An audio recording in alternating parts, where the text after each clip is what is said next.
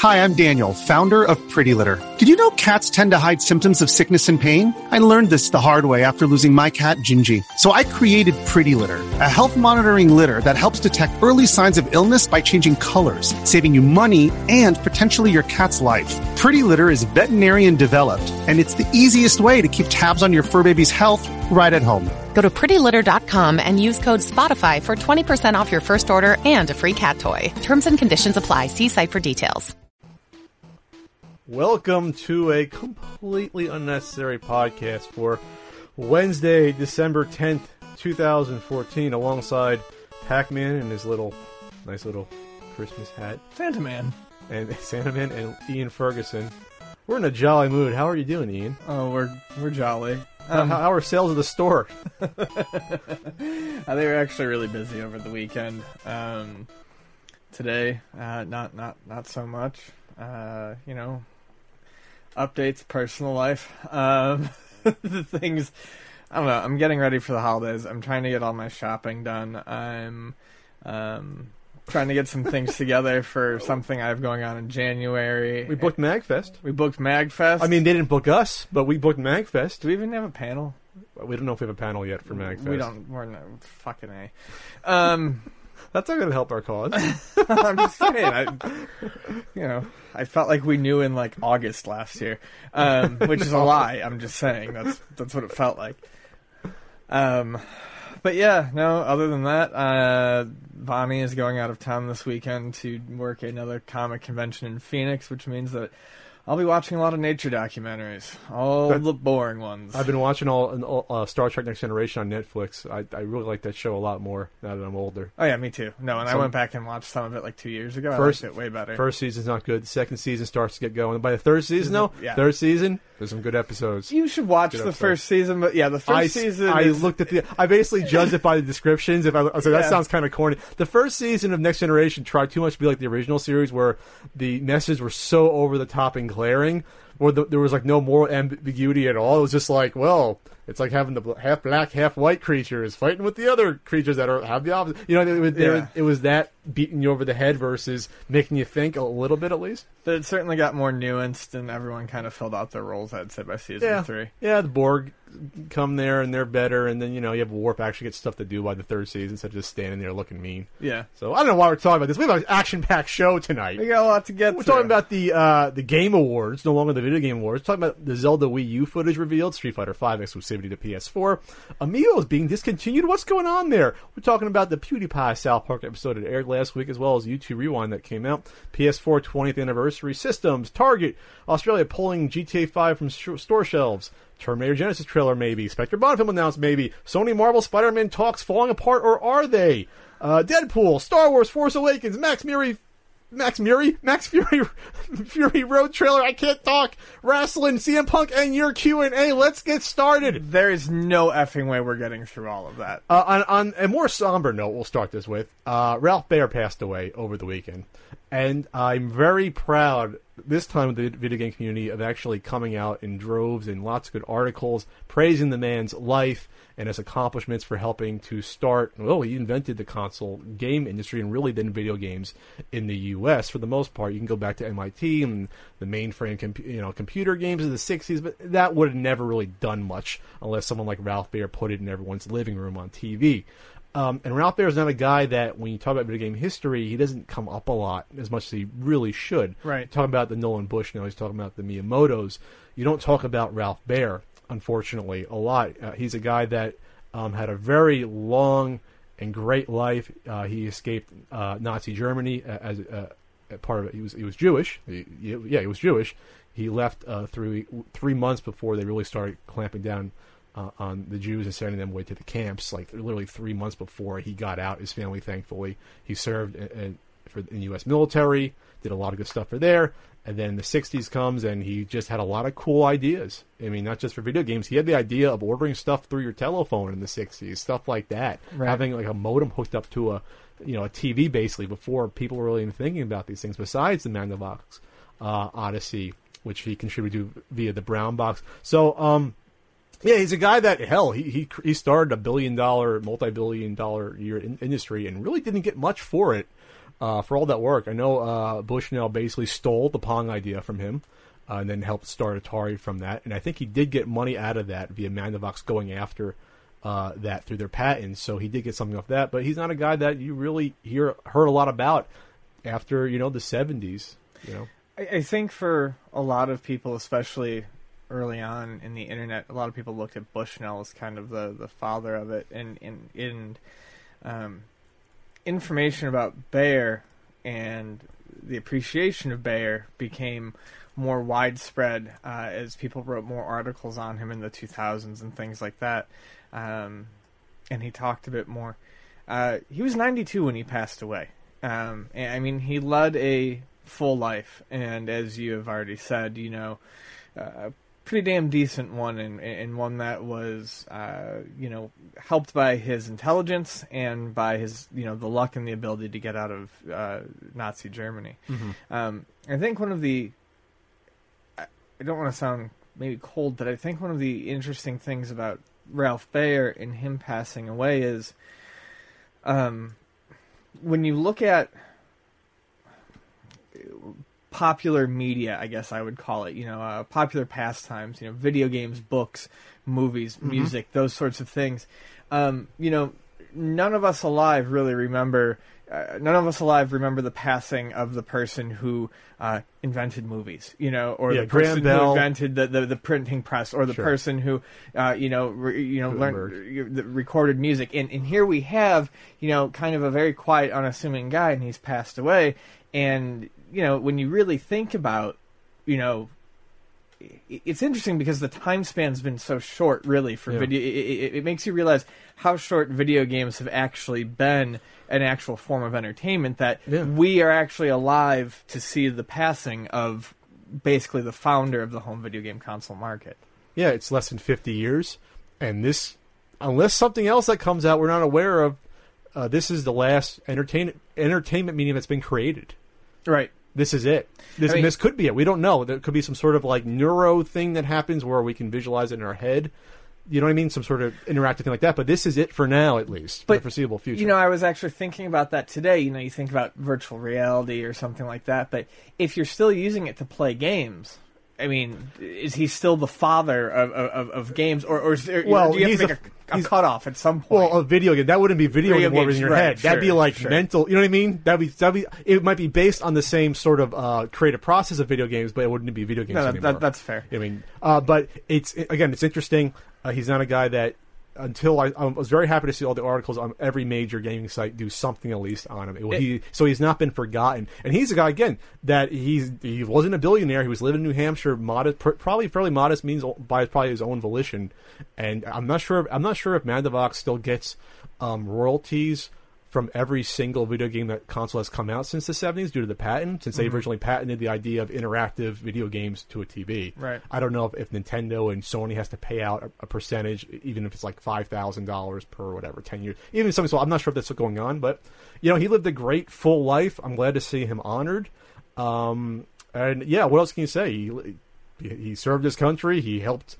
There's a reason we're doing the podcast. You know, partially you, you have video games. You, you you work in a video game store partially because they're out there. I Right. mean, yeah, I mean, my entire job owes, And he's- owes itself to and him. he seemed like a cool guy. Like he honestly did. Like I've, I, Yeah, he seemed very laid back, If you go on YouTube, friendly. if you go on YouTube, you can see like the sort of like half hour demonstration of all the technology was coming up Mm-hmm. on his head. Besides uh, the brown box which he had and was demonstrating, but besides having like a modem hooked up to like a TV to order stuff, which is insane to think about in the '60s that he wanted at least Yeah. thought about doing that. He just seemed like a cool, laid back, kind of a jokey guy that.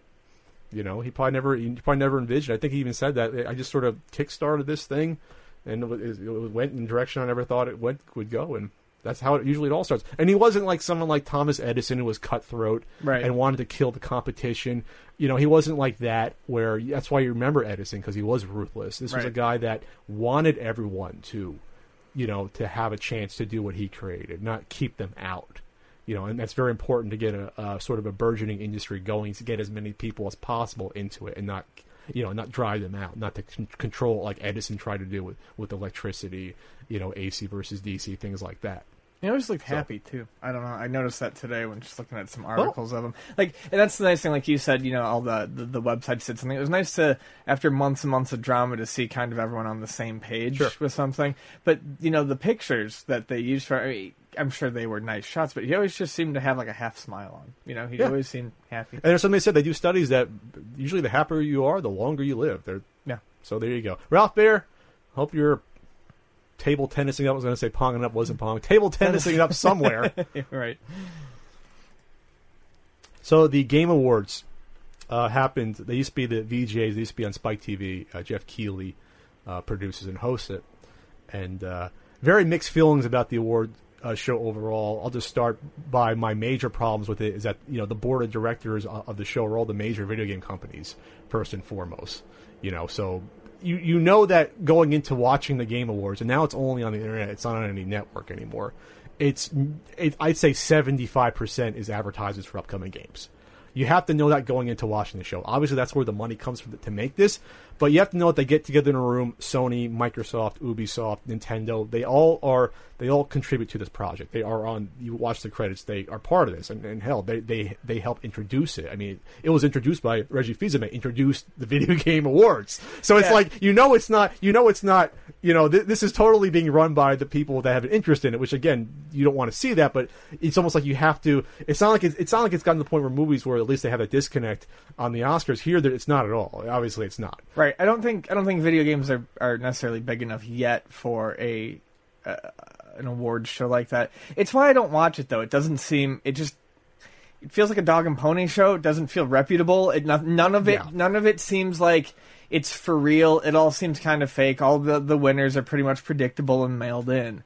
But every once in a while on these shows you get something that's pretty interesting and I I, I looked it up as soon as I heard about it.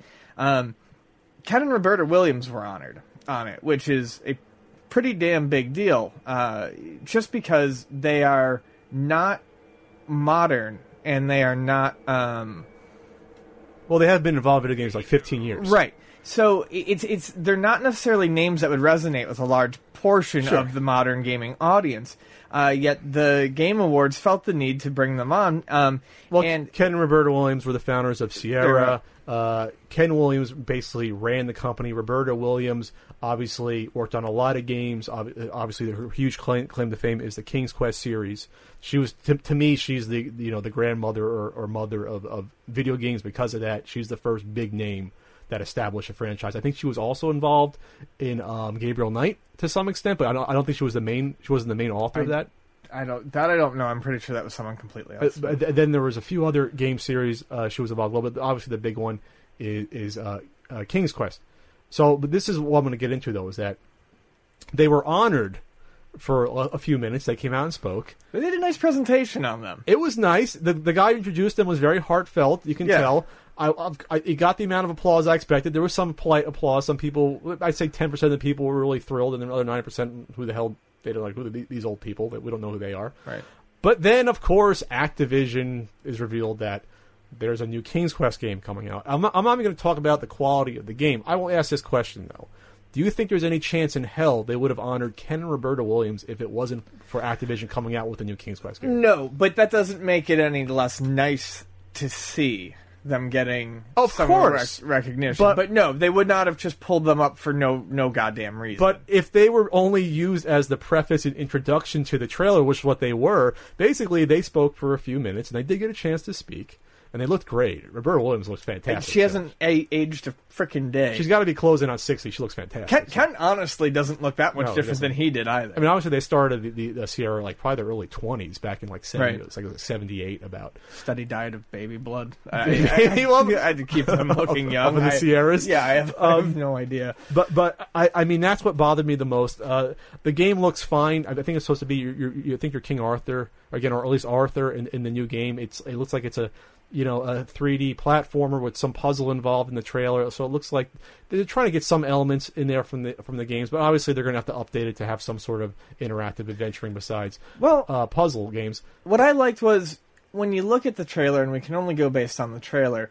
Um, there was almost no combat highlighted. I don't. As a matter of fact, I don't remember seeing any combat. Well, there was he had a bow and arrow. Oh, he had a bow and arrow. but who's to say that's not part of a puzzle? I mean, that's the only thing they showed. Um, and then, you know, what I think it, the game is going to end up being is I think it'll probably end up being similar to the Telltale series of games. There's that segment where he's going down the river on the slab and he's jumping a few Mm-hmm. things.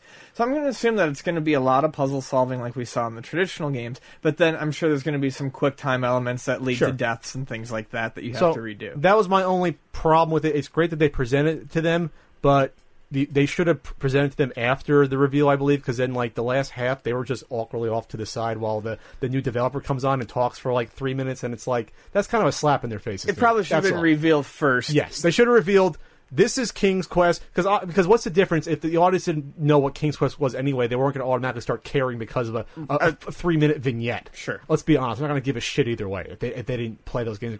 Also, they're not going to go, oh, there's a point and click adventure game I never played or care about the genre. I'm going to care about the remake. No, they should have showed the original, then brought them out as a surprise. I would have I would have marked out probably even more if that was the case. If it was like that versus let's just get these people down here to help promote our game next year. That just rubbed me really the wrong way, and that goes to show you why these game awards there's so much just it's it, unless they separate from the industry itself they you can't have an award show unless Yeah. you separate from the industry you're trying to you know give out awards to it doesn't make any sense to me I agree. I mean, my, the, my, my nostalgia for the adventure game era. I mean, I played tons of them in the '80s and the '90s, and honestly, I was I was really split between Sierra and LucasArts.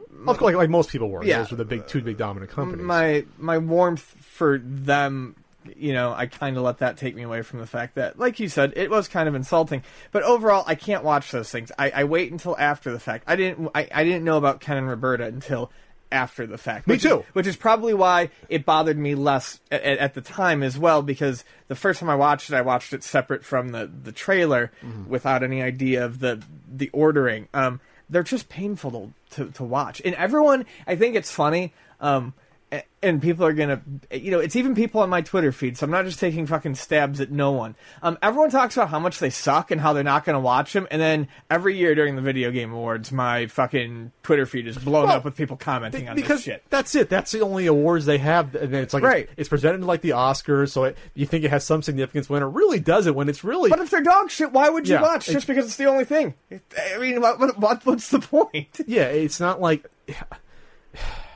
I don't want. We can go off to this for for hours about about how this is structured, and obviously it's the industry money that makes it go. And we already said they're they're basically on the board constructing. They would not. Nintendo would not have said we're going to give you money to probably help do this unless we can promote all our games.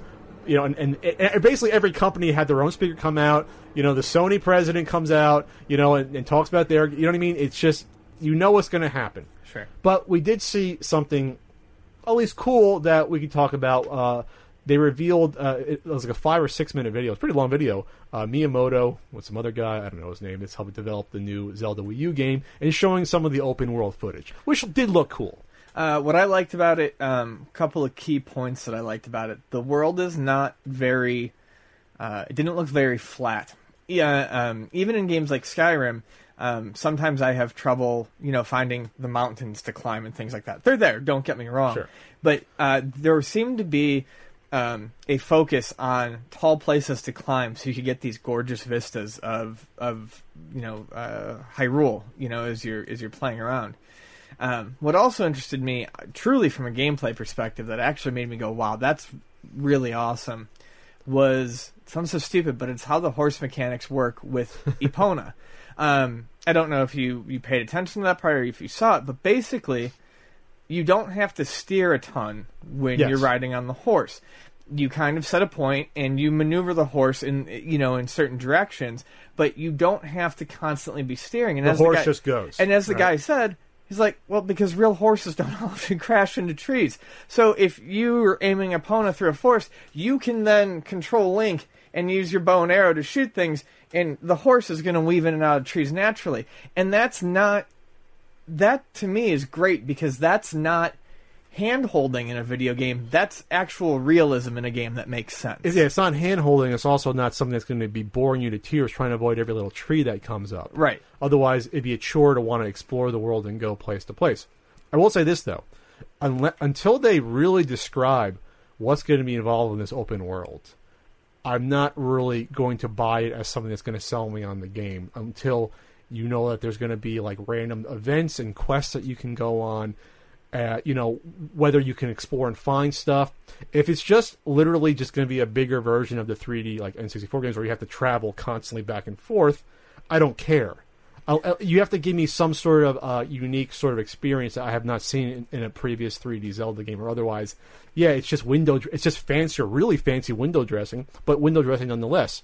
So yeah, I want to be able to to really feel like I can go at my own pace and not just okay, we're going to give you this huge open world, but now you go from point A to B, back to point A, back to C to D, and then it's like, well, okay, now you know you're going to have to do that anyway to some extent. Yes, but because some but some randomness would be nice, or, and some you know what I mean to, to, to even side quests that are somewhat randomized or something. I'm thinking more like an open world game um, like like um, I guess like a Red Dead Redemption or you know. I th- I think they're gonna do this, and the reason I think so is is one in the video, and it's hard to tell, but you know you're going from phrasing through translator, but they're looking at little artifacts and they're setting waypoints, and they're like, oh no, here's something over here that looks odd. Maybe we can go check that out and see what's going on around there, or oh, is this the entrance to like an old dungeon or something like that? They make it sound like these are things that you would explore like you would in a, an Elder Scrolls game, and, and naturally find something around it.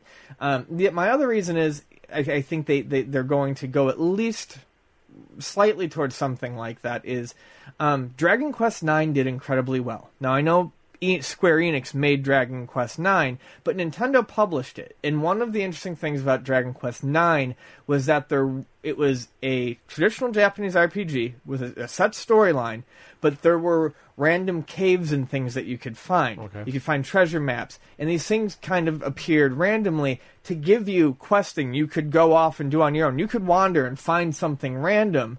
And it was such a huge success for them that I think they might have taken something from it. So I do think we're going to see some. I mean, even in Skyrim, it's not, or like I said, Oblivion, one of those two. It's not a random thing; it's built in. But yes, I do think we're going to see places that we can explore in the new Zelda that aren't going to have anything to do with the main storyline, other than to give you treasure, loot.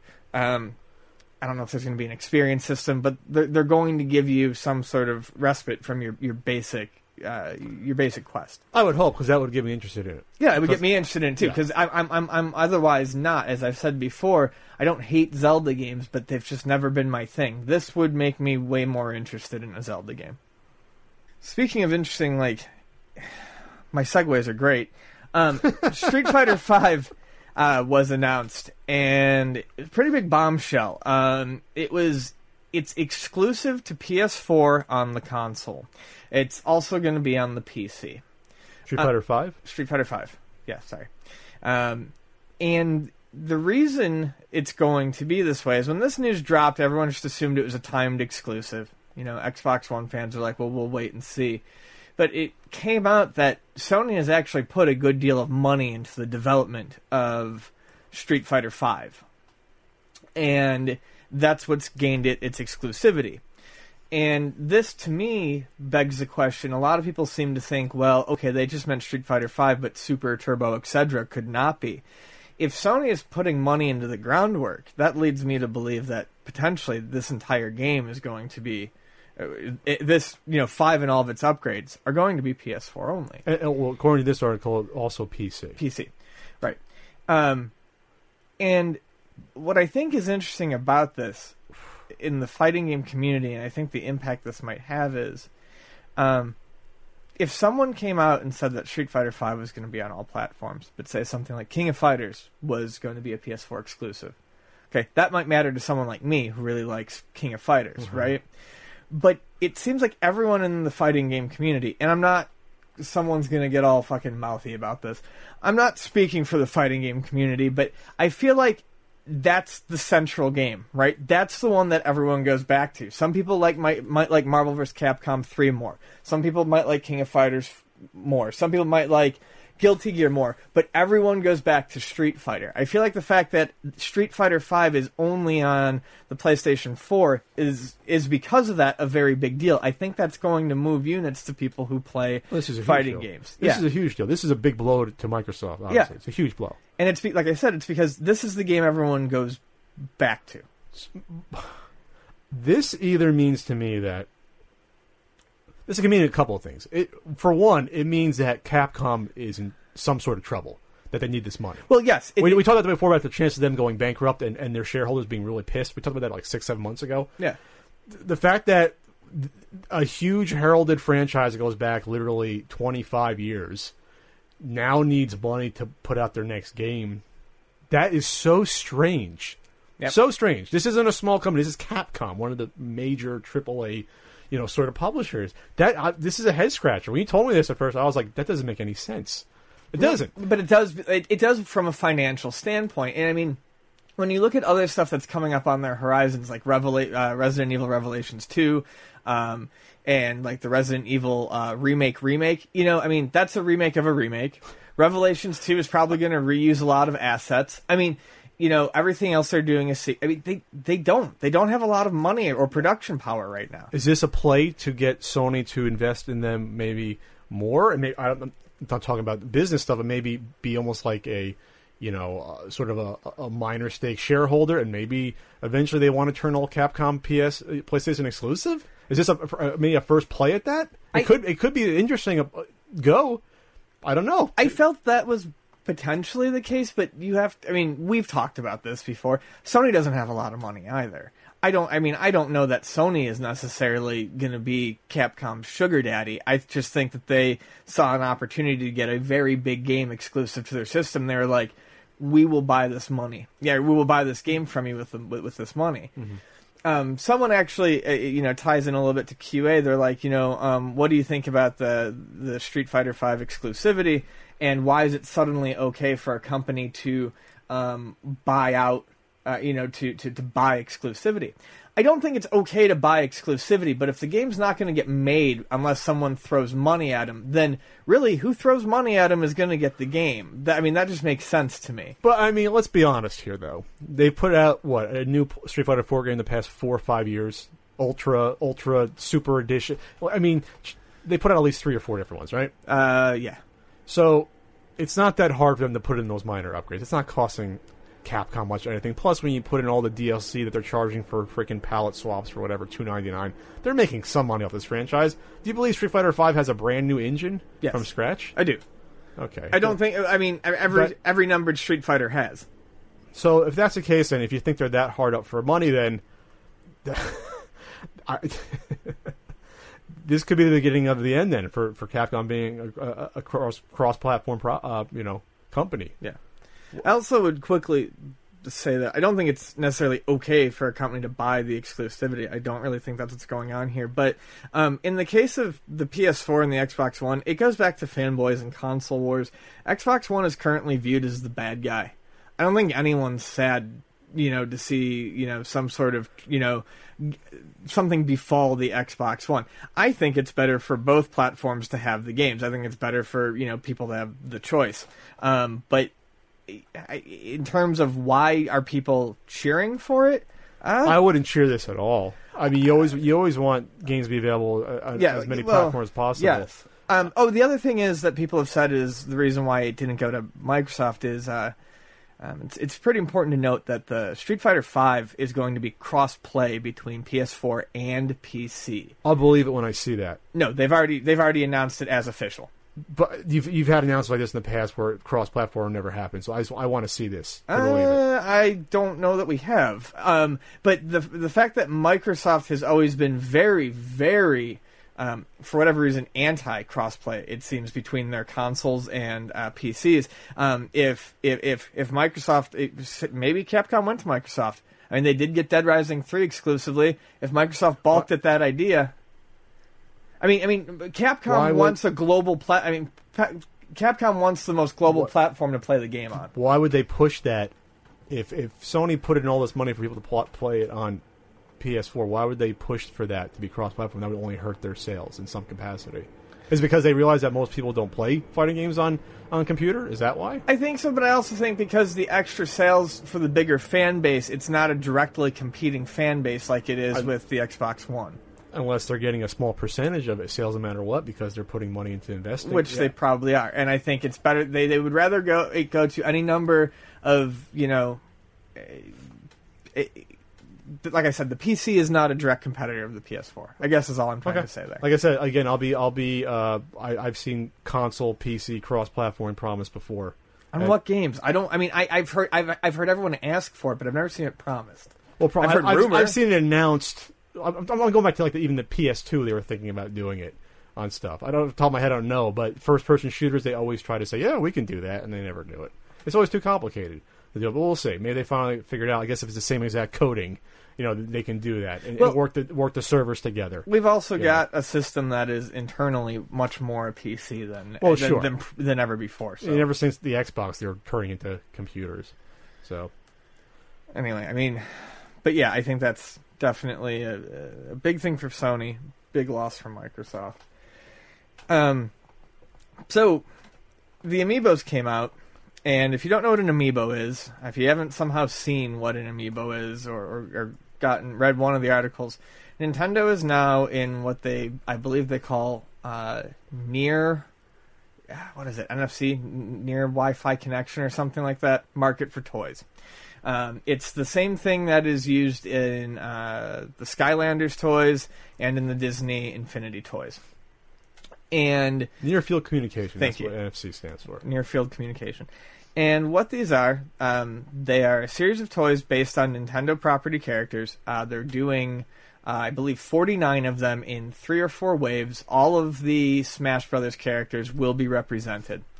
Um, the characters themselves, uh, I like the figures. Uh, what they do with the game is fairly minimal but fun. Um, you can uh, tap them on your controller and you can train them up to level 50. Once they're at level 50, you can keep feeding them certain items and armors to increase their stats. And basically, you can create these really, really um, difficult computer opponents to fight against. For instance, uh, my buddy and I had a very tough time defeating my level 50 Kirby the other night when we were playing two against one. Um, but as with anything like these figurines, um,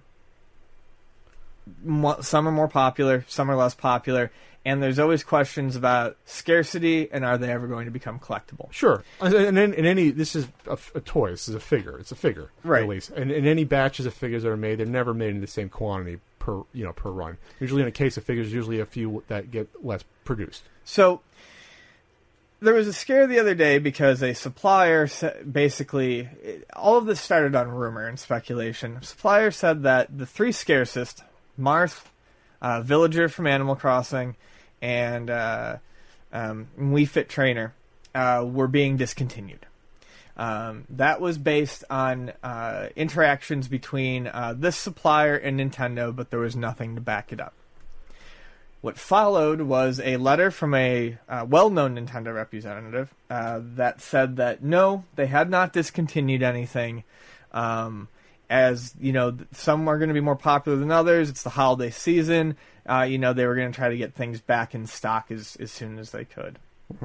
But then Nintendo came out and let us left us with this piece of information, which unfortunately, to me, doesn't sound very positive. I think Well- Pat has a different take on this. This is from Games Radar. No, this is the Nintendo Life one. Okay, And the direct quote is we from Nintendo is we will aim for certain amiibo to always be available. These will be for our most popular characters like Mario and Link. Due to shelf space constraints, other figures likely will not return to the market once they have sold through their initial shipment. That to me sounds an awful lot like Wii Fit Trainer, Villager, and Marth aren't coming back. well, and what date was this posted? This article is that from the eighth? Well, that was from the 8th, but that's a direct line from Nintendo. Okay, this is a Games Radar reporting this from today. Um, this this says the official word from Nintendo of America. Uh, again, this is Games Radar reporting this. Um, some amiibo, some amiibo were, which I guess is a plural of amiibo, amiibo. Some amiibo were very popular at launch, and it is possible that some amiibo in the United States, Canada, and Latin America may not be available right now due to high demand. In our efforts to manage shelf space during the launch period, certain sold out amiibo may return to these markets at a later stage. We are continually aiming to always have a regular supply of amiibo in the marketplace, and there are many waves of amiibo to come.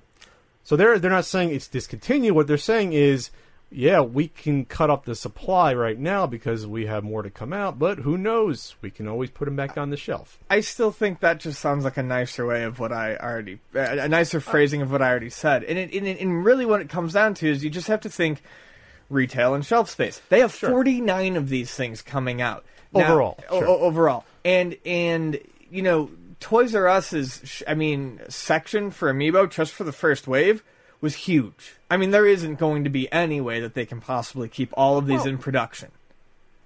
okay. I- I'm gonna have to go go upon my not my vast knowledge, but decent knowledge of toy production. Um, going back to even let's just say GI Joes. When GI Joe put out a line of new figures every year, there were roughly 20 to 25 new figures every year that they were put out. The previous year's figures were always produced, I believe, for two years.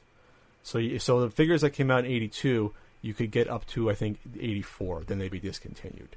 So I'm not sure exactly how it works. I wasn't alive then, uh, but of course you'd have most of the newest ones would be available, be the newest line. Uh, then, but of course, there probably, I guess, a smaller sh- batch of the of the previous figures still available. They'd, they'd reproduce because people would still want those. So that's just smart business. You see the newer figures, you see the new uh, older ones, and maybe you want a couple of the older ones. I, I, if Nintendo were complete idiots, yes, they would stop making Villager and and, and uh, the other two that are hard to find. But why wouldn't they continue to put out a very small quantity, at least giving people the hopes that they can get them, and not having to spend tons of money, uh, you know, on the aftermarket ones? Because if you still, because it's still shelf space. It doesn't matter if you include two in a shipment. You still need a spot for them to go. I mean, the- the only the only real answer to this is an online store, a a Nintendo online store, where you can order these directly. Oh, that's an answer, and again, that's why to me, I think it's, it's I think I think these discontinued uh, rumors are played up by whatever these websites are getting. First of all, a lot of these websites got this information early and just ran with it, not not really really realizing what this means. Because to discontinue means to me, discontinue means it's done forever. That's it, with no chance of coming back, which I think is not going to happen here. And, and that only f- fuels all the eBay listings you see where it says discontinued rare villager. Give me two hundred dollars for it and no one wins except that you know reseller that is going out to all the targets and all the GameStops and buying as many as it can, and it fuels it, and it's just bad. So I'm not going to blame Nintendo here. Again, there, there's shelf space issues, and yeah, uh, most people are going to go out to the store. I went out to the Target. There was one link left. Uh, there was probably a decent amount of links, I guess, and there was a lot of Mario's uh, left. They're probably the most well produced ones. He's the franchise sort of icon. You had uh, you you had like one or two or three or four Yoshis, a few Donkey Kongs. I, I can picture them making a lot of Donkey Kongs. He's not a hugely popular character anymore, you know. And so yeah, they have to manage shelf space, but that doesn't mean they can't have limited numbers. Uh, whenever uh, the original Ninja Turtles uh, toys came out, April O'Neil was hard to find because who would want an April? What little boy want to play with with April O'Neil figure? That's probably what they thought. Uh, you know, playmates, and so it was so hard to find. There was only one or two per you know shipment into a store, but they reproduced them later, and they came out with a, a, version too.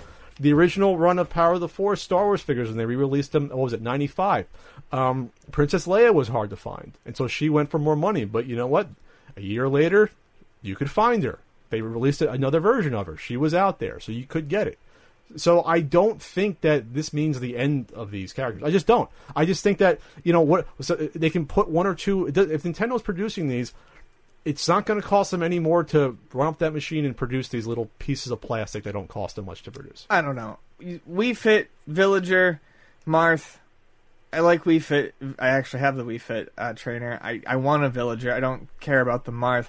But I'm sorry. Uh, Wave 2 is due out, I believe, in a couple of weeks. And I'm sorry. I'm just looking at this line from Nintendo. Other figures will likely not return to the market once they've sold through their initial shipment, which to me would be their Wave 1 shipment. I don't see these coming okay. back. You think they're not going to make any more after all the waves are out? You think once they sell, they're just going to let that space not be sold? They think there's demand. I think there's gonna think be- Nintendo's stupid. I, I think that shelf space wise, there's going to be a, out of 49 characters. I think there's going to be a big enough best of list that yes, a lot of these are never going to come back so you think Nintendo will be that short sighted not to know that people are chasing after these? because gonna be Nintendo's never been short sighted before.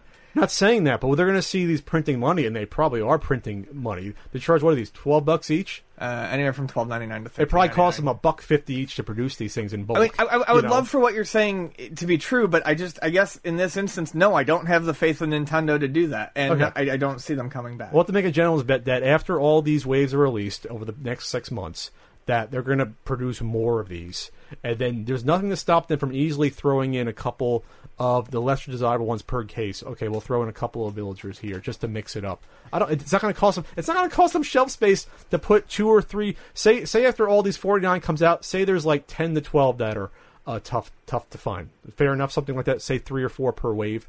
After that, what's it keep them saying? Okay, we'll throw a few of these in per per box of per box of I don't know. I'm trying to think what toy shipments back in the day. What they came in, I think there were cartons. Uh, starting lineup figures. Where was there? Twelve to twenty of them, something like that. You know, I think this is all going to depend on how popular the functionality of the Sure. Amiibo is later on, and how popular if the popularity of it wanes down or not. I just I do think that yes, there are some that we're not going to see. And I do think that if there is one that you want and you see it for a reasonable price, you should probably grab it. And by like- a reasonable price, I mean retail to a little bit more. I'm not saying spend thirty to like sixty. Or like you said, if Nintendo puts them for sale on their store, I don't I see think- why they wouldn't do that. It, again, they'd be it's printing money. To me, that's the easy uh, that's the easy solution to this. Yeah, what's it doesn't cost them anything to do if they're if, they're if they do a run of like say say they do a run of I don't know per per these tough characters they do a run of I don't know three hundred each or something just to just to test the waters. They could they know they can probably move those overall. It's not going to cost them that much to make that, and then they see them all sell out in you know in, a- in a, a couple of days. What do you think they're going to do? Not make more? They're going to make more. They're going to figure it out at some point. I, I have faith that we said this back in the back when we they first announced this. This is how Nintendo uh, is going to make their money back in a large chunk. Uh, you know, because the Wii U they're not making that much money on each console. I'm not sure if they are. I think they're about breaking even uh, per console sold. This is their peripheral that's going to make them a bank, Right. If it's successful. And this is only the first game that they're doing this with. Well, no. Um, it unlocks costumes for Mario Kart. Uh, it will. Well, I mean, like this is the first line for this, for really for Smash. Sure. After this, there might- maybe there'll be one for the Zelda Wii U game. Maybe there'll be, you know what I mean? They can start thinking about other. You know what I mean? They it, can- it unlocks what they unlock weapons for uh, Hyrule Warriors too.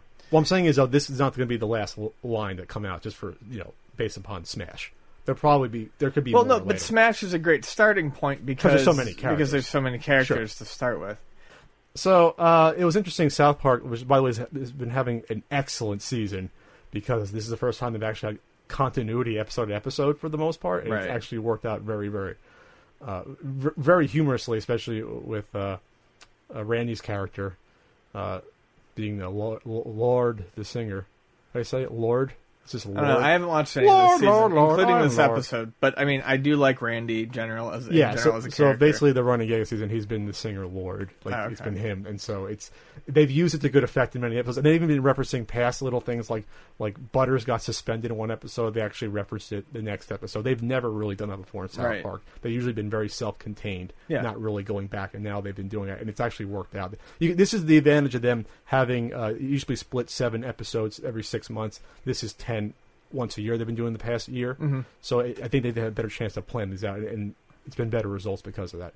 Um, so PewDiePie, PewDiePie, the number one YouTuber, like 30 million subscribers, does does uh, quote unquote humorous let's plays. Uh, he appeared in the last South Park episode, uh, and it was basically a commentary on how it was. It wasn't an attack. It was almost like neutral. Trey, uh, Matt and Trey didn't really attack the phenomenon of let's plays. They were more neutral on understanding that younger generation and to, to younger in South Park are like the kindergarten first graders versus Stan and Kyle and and Cartman and Kenny who are uh, fourth graders. So that's Right. that's their differenti- differentiation there. Because I did hear that I like one of the main things was Ike was uh, I believe Ike was- focal oh, in yeah. this episode, and he wanted he, he for whatever reason he enjoyed watching watching people play games more so than he did actually Yeah. playing the game. That that was one of the messages how Stan and Kyle couldn't believe that. you, why would you not want to play a video game versus watching others play a That's video game? That's my problem with them. Um, so they touched on it was almost like Stan and Kyle were, were looked at from the kindergarten first graders as old men. They were like talked down to like you are the almost like the elderly, not understanding this is how we get entertainment. So it was interesting because again they weren't attacking PewDiePie.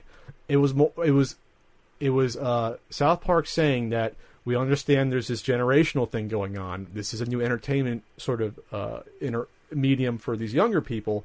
We may think it's dumb, but they think it's cool, and that's where they basically left it, which is fair enough because if we don't understand the appeal of it, it's a huge phenomenon maybe to younger people. That makes it sound old, but that's that's really what it comes down to. Right. Which which uh, there's not much more to say about it besides in the episode Cartman was trying to be his own PewDiePie character, and actually right now is the episode part two, which is the, the season finale. So if you if you watch this on YouTube, we're recording this on Wednesday, December 10th. So that's why it's new to new to you, but it's old to everyone else. So it'd be interesting to see what direction they take that with Cartman being put in a position of power and getting popular uh, on on YouTube. But to him, he's actually commenting on watching, basically going around with like almost like a GoPro, just rec- or on his phone recording people talking about how dumb PewDiePie and Let's Plays is, and is Cartman commenting on that commentating. So it's almost like a meta thing. So it's it's it's cool, it's cute. But this leads me into, into the YouTube Rewind, which I think is only gone, been going on the past couple of years, where it's, it's a heavily pro, uh, well produced and funded YouTube venture, which is Google, uh, to sort of throw all their bigger channels into the mix into like a three four minute video and sort of work into the work the memes of the year into like a Right. like a, I remember- like, okay, like a funny sort of like quick way, almost like a music video, Mm-hmm. working in all the bigger channels. Uh, my pal Kevin Lieber, who runs Vsauce 2, he appears in it uh, for a couple seconds. Uh, PewDiePie's in there. And honestly, I didn't recognize 95% of them, but they're all huge YouTubers. I think Smosh was in there, the Fine Brothers, who we discussed. Which leads me into to, to this sort of point about this YouTube Rewind, how there is already a generational gap be- uh, between uh, quote unquote the big YouTube stars and everyone else because it jumps from you know these big YouTube stars are mostly let's say their average age is early 20s maybe mid 20s Sure. it jumps from them to Stephen Colbert and uh, Conan O'Brien and these are not YouTube stars they're on YouTube but they just use YouTube to get their medium out so you have a gap between these these huge guys. These are huge TV stars with talk shows in their late forties, going into fifties, and early twenties. And there's like this weird sort of like in between part where, like, if you look at YouTube, at least the big stars, there's no one like late twenties going to thirties into forties into fifties and on. It's not doesn't exist there. Now, of course, YouTube is only as a sort of practical new media venue. I want to say four to five years old in terms of it being established as you know superstardom. Maybe even only three, three and a half years. Sure. It's just an interesting. I'm not sure where I'm going this, with this, but it's very interesting to see that that's how it's playing playing out. Mm-hmm. You know what I mean? It's like we're we're old for YouTube to be YouTube stars. You know, we we're too old for it. Just an acknowledgement. That's just how it's it's looking at at, at this point.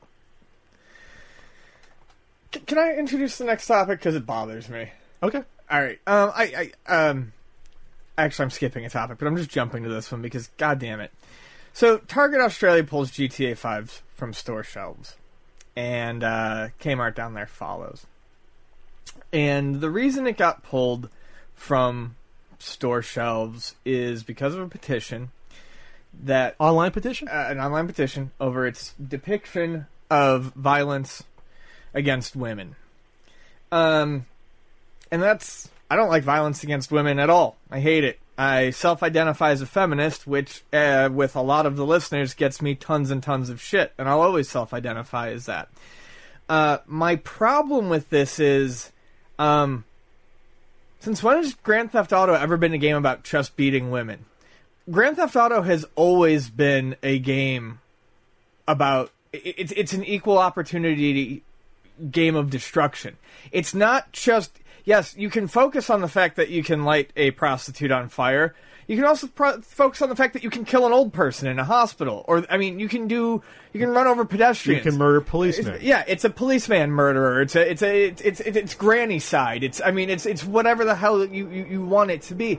So I just find it. I, I, I this this is stuff that really bothers me because it pulls away from actual important topics about um, depictions of women in video games. When you go out and you target something like Grand Theft Auto 5 which is and now granted I haven't played Grand Theft Auto 5 I may, maybe it's stacked more to one side or the other but if it's Grand Theft Auto in any way that I know Grand Theft Auto uh, you can kill beat up and fuck over whoever you want in this game. And all you're like I said all you're doing in my opinion is hurting better you're, you're you're taking the fight out of better fights. by by by focusing your attention on something like Grand Theft Auto Five. Sure. We can go into a lot of different directions of this. This I will just read some of the um so this is what the the petition said part of it. So, uh, uh, GTA 5 is a game that encourages players to murder women for entertainment. The incentive is to commit sexual violence against women, then abuse or kill them to proceed or get health points. And now Target are stocking it and promoting it for your Christmas stocking. The petition from Nicole, Claire, and Kat begins. Um, the, the, the, the misogynistic GTA 5 literally makes a game of bashing, killing, and, horrific violence against women. We have first-hand experience of this kind of sexual violence. It haunts us. We've been trying to rebuild our lives ever since. Just knowing that women are being portrayed as deserving to be sexually used by men and potentially murdered for sport and pleasure. To see this violence that we lived through turned into a form of entertainment is sickening, causes great pain and harm, it adds. As a result, Target has pulled the game. The company's corporate affairs manager has added, however, that it will continue to sell other R18 plus rated games and, and films. Uh, and they said, Target, those fucking weasels, uh, while other R18 plus rated products often contain imagery that some customers find offensive, in the vast majority of cases, we believe that we believe they are appropriate products for us to sell to adult customers. However, in the case of GTA 5, we've listened to the strong feedback from customers that it is not a product they want us to sell. I can go into many directions with this. Let's start with, with this. And I wanted to tweet this out is that if Target, of course, first of all, let's, let's say this is, this is not censorship. A store has the right to sell whatever they want. But I will call them fucking weasels because if they had any integrity at all, they would have gone back there and pulled all the movies and books and CDs that have imagery or lyrics or words that depict sexual violence or violence towards women. If you're going to do it for one video game, do it for the rest of your video games, do it for your books, do it to your, your music CDs, do it to everything then. And I wouldn't have a problem with it as much. You want to make a, a stance I think is incorrect, you can do that, but then actually follow through with your intent. Don't just make a change over one individual game because of an online petition. That to me is just uh, a company not having any balls to say, you know what? They could have just come out and said, "We respect your opinion, but we're going to sell what we sell because we're selling to it. We're selling to adults. We're selling a product that's perfectly legal, and plus, we're selling a product that explicitly says it's for 18 year olds and children are not allowed to buy in our stores. If they said that, these people would have yelled and bitch for uh, a week or so, but then they would have went away. Doing anything like this gives power to those that should not have power to dictate this. And so what this can happen now is it will give this group a power to do this for something else. And then another game, and another game. And you can say that, oh, again, this isn't censorship. No. But what they are trying to do though is sort of tilt the marketplace. Because now what what if this happens to five or six other AAA games that Target doesn't put them in their store, and then maybe GameStop follows suit, even if it's in one one uh, country or two countries or Europe the AAA publishers will take notice and might say this might be not be worth our trouble to then have a game with these elements if there might be a, a, a, backlash or stores won't be willing to put it on shelves. And then at that point then that becomes a sort of infringement on the creativity of this publisher. When in the end it should be the marketplace that decides if a game sells or not or any entertainment medium for that fashion. If you do not like a video game, that is your right. It is your right not to like the content of a video game or a movie. Then you vote with your wallet and don't buy it. Don't promote it. That is how these things should be handled. Because we are adults. Uh, yeah, I mean, I didn't know where the, the, the people who started the petition were coming from, and that's awful, obviously. And then I didn't know that. Uh, it, it's awful if you if you if, if it, but it's just then. But I, but you know what? There's games coming out with with war every year, and we have soldiers coming back with P- with I, horrible PTSD. I get it. I know. And Anyone can have a problem with anything. But, that, but that's where I'm going. Is there's there's so much more that has these issues that targeting you you, you need to if if this is what's problematic to you, targeting one game isn't going to fucking do anything. You need to target the mindset of people and see if this is actually something that they want. And if they don't, like you said, get them to vote with their wallet. You can't just go after one game. I don't know. I don't play GTA 5. Why? Because I don't like, I, I generally don't like hyper violent games like that. I don't play GTA 5 or Grand, Theft Auto games for the exact reasons that people are talking about, and I am therefore voting with my wallet. It is not something that I want, but uh, like I said, I just my my bigger issue with it before I read into it and I knew where the, the petition came from. I just think it's ridiculous because that's Well, it- first of all, it's totally wrong where they're coming from too, because again, you can kill anyone. Well, that's game. that's you, you- Yeah. you took it right out of my mouth. That's what I'm trying to say. It's it's not encouraging violence against women. It's encouraging violence against anyone and everyone in the game. I mean, people buy the game to play the storyline, but most people buy the game to put on all the cheat codes and create a pile up and see how many cops, citizens, women, men, Yeah. and women, ab- both, you know, they, they can take down before they get killed in a, Yeah. in, a, in a blazing gunfight. I mean, the, the whole game is fucking horrible. Yeah, if you're going to attack the game, attack the whole game for being awful because it, it, it's it, it's not. It's not as it, it, if it was the sexual abuse simulator, my, my my my reaction here would be a lot different. But it's not. This is an equal opportunity game that lets you do horrible things to all Yes. genders, almost all ages, uh, across the board. Whatever Yeah. you want to do, you can do it. So to focus on one thing, like I said, it's it's spending effort on on I think a valid fight that needs to be taken, but you you need to fight that differently. You can't fight it by targeting a copy of Grand Theft Auto Five in a Target. Well, well, I, well. That we're getting another issue about is it valid to attack an entertainment medium because of an issue depicted in it? That's a whole other issue. But what I'll say is this: is that you're absolutely right about it's equal opportunity. You know, I haven't seen police associations come out against these games because you're killing cops as much as you want. You know, I mean, that that could be an issue that could be talked about, and they're not doing that. So uh, I just think I just think that people have to live their lives, and th- there are horrible things that happen to people, of course but there's entertainment that happens, and there's been violence against all groups uh, in every entertainment medium going back hundred years, um, going back to the advent uh, uh, of uh, uh, of moving pictures.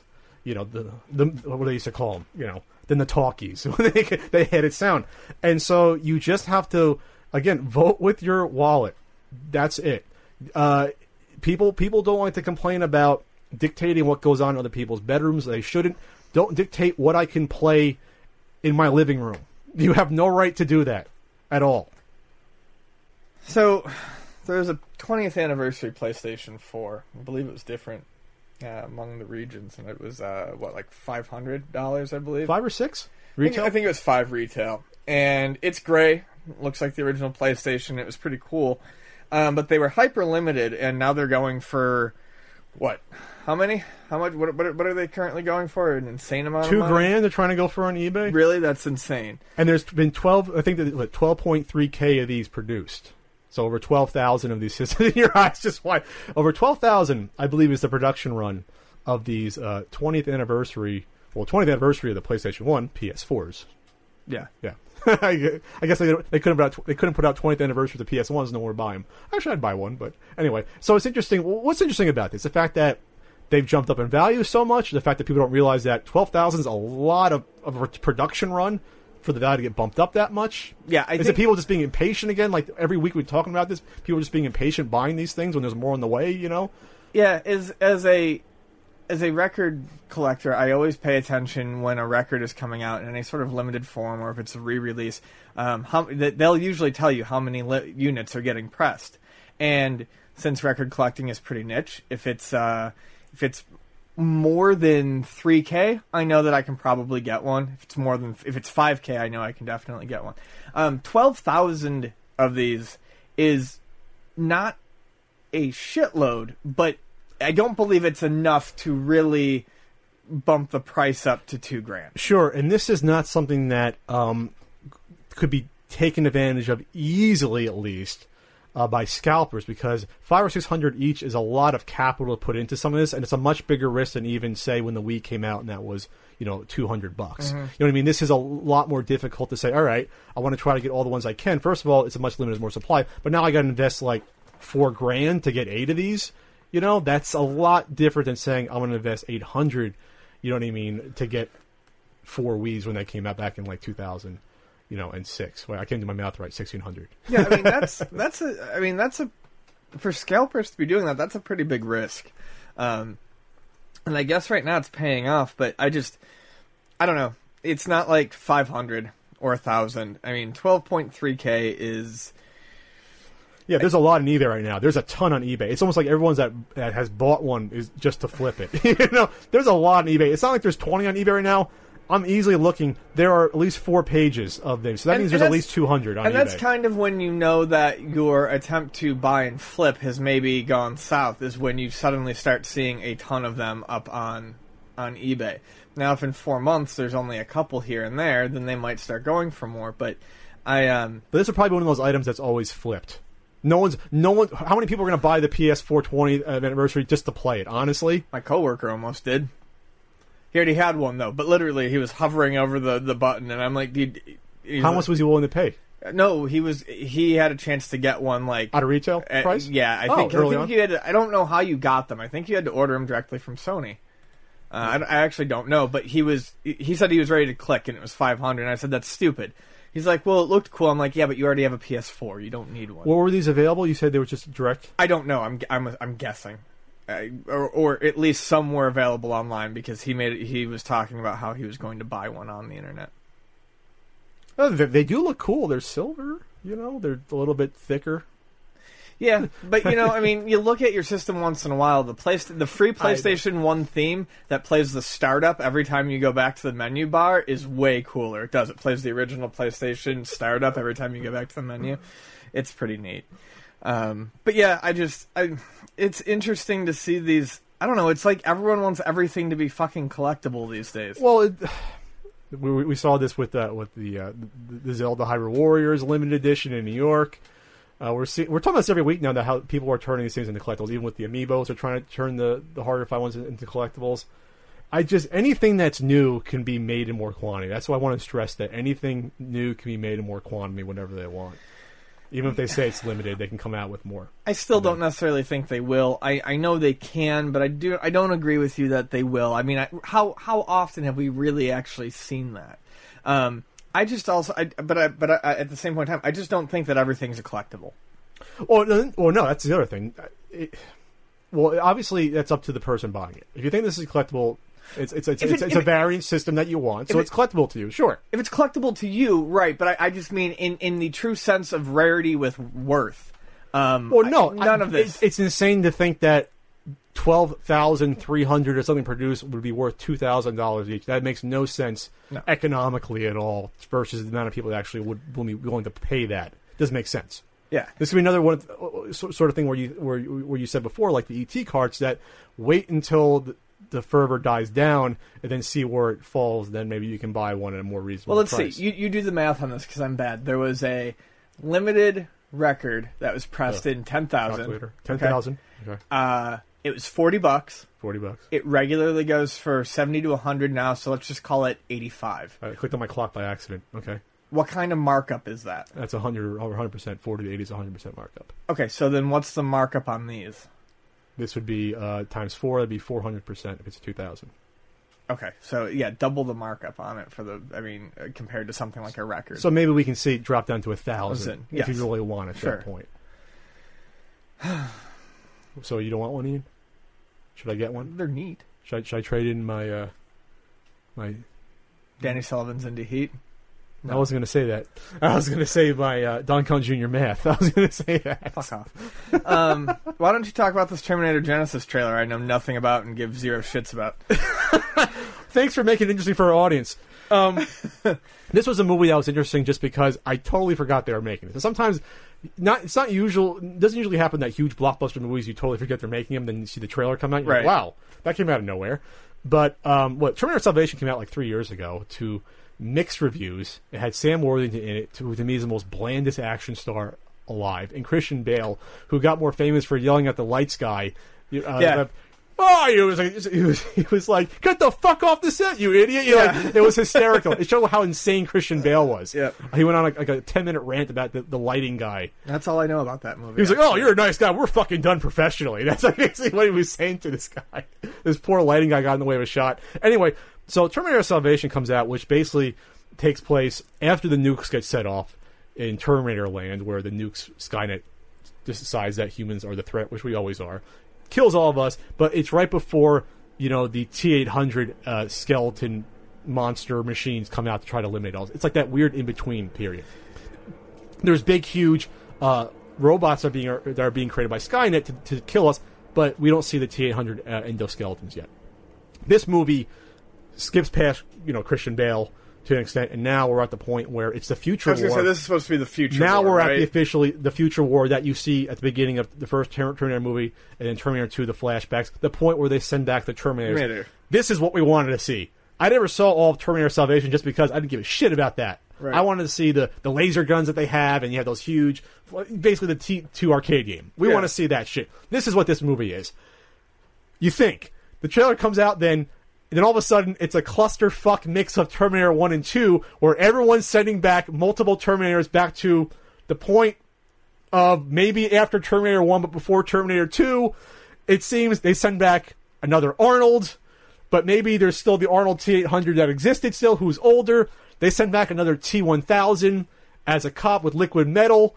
And it looks like to me a remake of both Terminator 1 and 2 with tons of action, with set pieces that looked exactly the same as the first two movies. And the first thing I saw, thought was, I really have no inclination of seeing this movie at all. It looks like they, they rehashed the other two movies so much that it really became this is the definition of an unnecessary sequel. Right. When you literally have the same plot elements from Terminator 1 and 2, the same villains from Terminator 1 and 2, and you have Arnold back in. And I love seeing Arnold back in movies. Lo- Like to see him back acting. He's iconic. It is like I am coming all the time. Yeah. I, Fucking Arnold. Sure. But that was his old quote. That's right. When he's working out, When he's muscles. working out. Ah, the blood through the veins. Ah. Um, so again, go watch the trailer and see that for some somehow also uh, I guess it's we're still five or six months out after the movie. The T one thousand effects of liquid metal didn't look any better than nineteen ninety one somehow. But that's but that's that shows you just how well I guess James Cameron was working on the effects back then. But not much more else to say about Terminator Genisys. It looks a lot more interesting than Terminator's whatever it was Salvation or whatever the fuck it was from a few years ago. Am I even saying the name of it? Or was, it, was that the TV show? I always forget there was a Terminator TV show for two years that I saw one episode of. There was Terminator a- 3 as well. That was a great That film. that was actually not bad. Are you believe it or not. fucking kidding me? That, That was, was- awful. Not bad. But next the next trailer we're going to be talking about real quick. Are we really? I, I don't. I, I I don't even watch Bond. I didn't know there was a trailer for this. No, we were always going to talk about that. I was going to skip around, but they announced a James Bond Spectre movie that I will see next year. I'm enjoying a lot. I was going to talk about the Star Wars Force Awakens, the Star Wars Force Awakens teaser trailer. It was released So- right after Thanksgiving. Yeah, that one was was interesting. I mean, I don't know what more you can say about a teaser trailer. Uh, what you can say about a teaser trailer. Um, They teased. It was a trailer. it teased. Uh, it was interesting to me that uh, there was a white female, a black man, and a le- Latino man in the trailer, but no white people. Where was there a Latino man? Uh, the X-wing pilot. I Um, could have been tell, but okay. Yeah, it, no, it's just interesting to me. Um, they're, it seems like they're going for a diverse cast. Uh, I thought the There was no females in the other Star Wars. no, but I'm just saying in the teaser trailer. I mean, these are the three characters they choose to focus on. What does that Okay. say about story?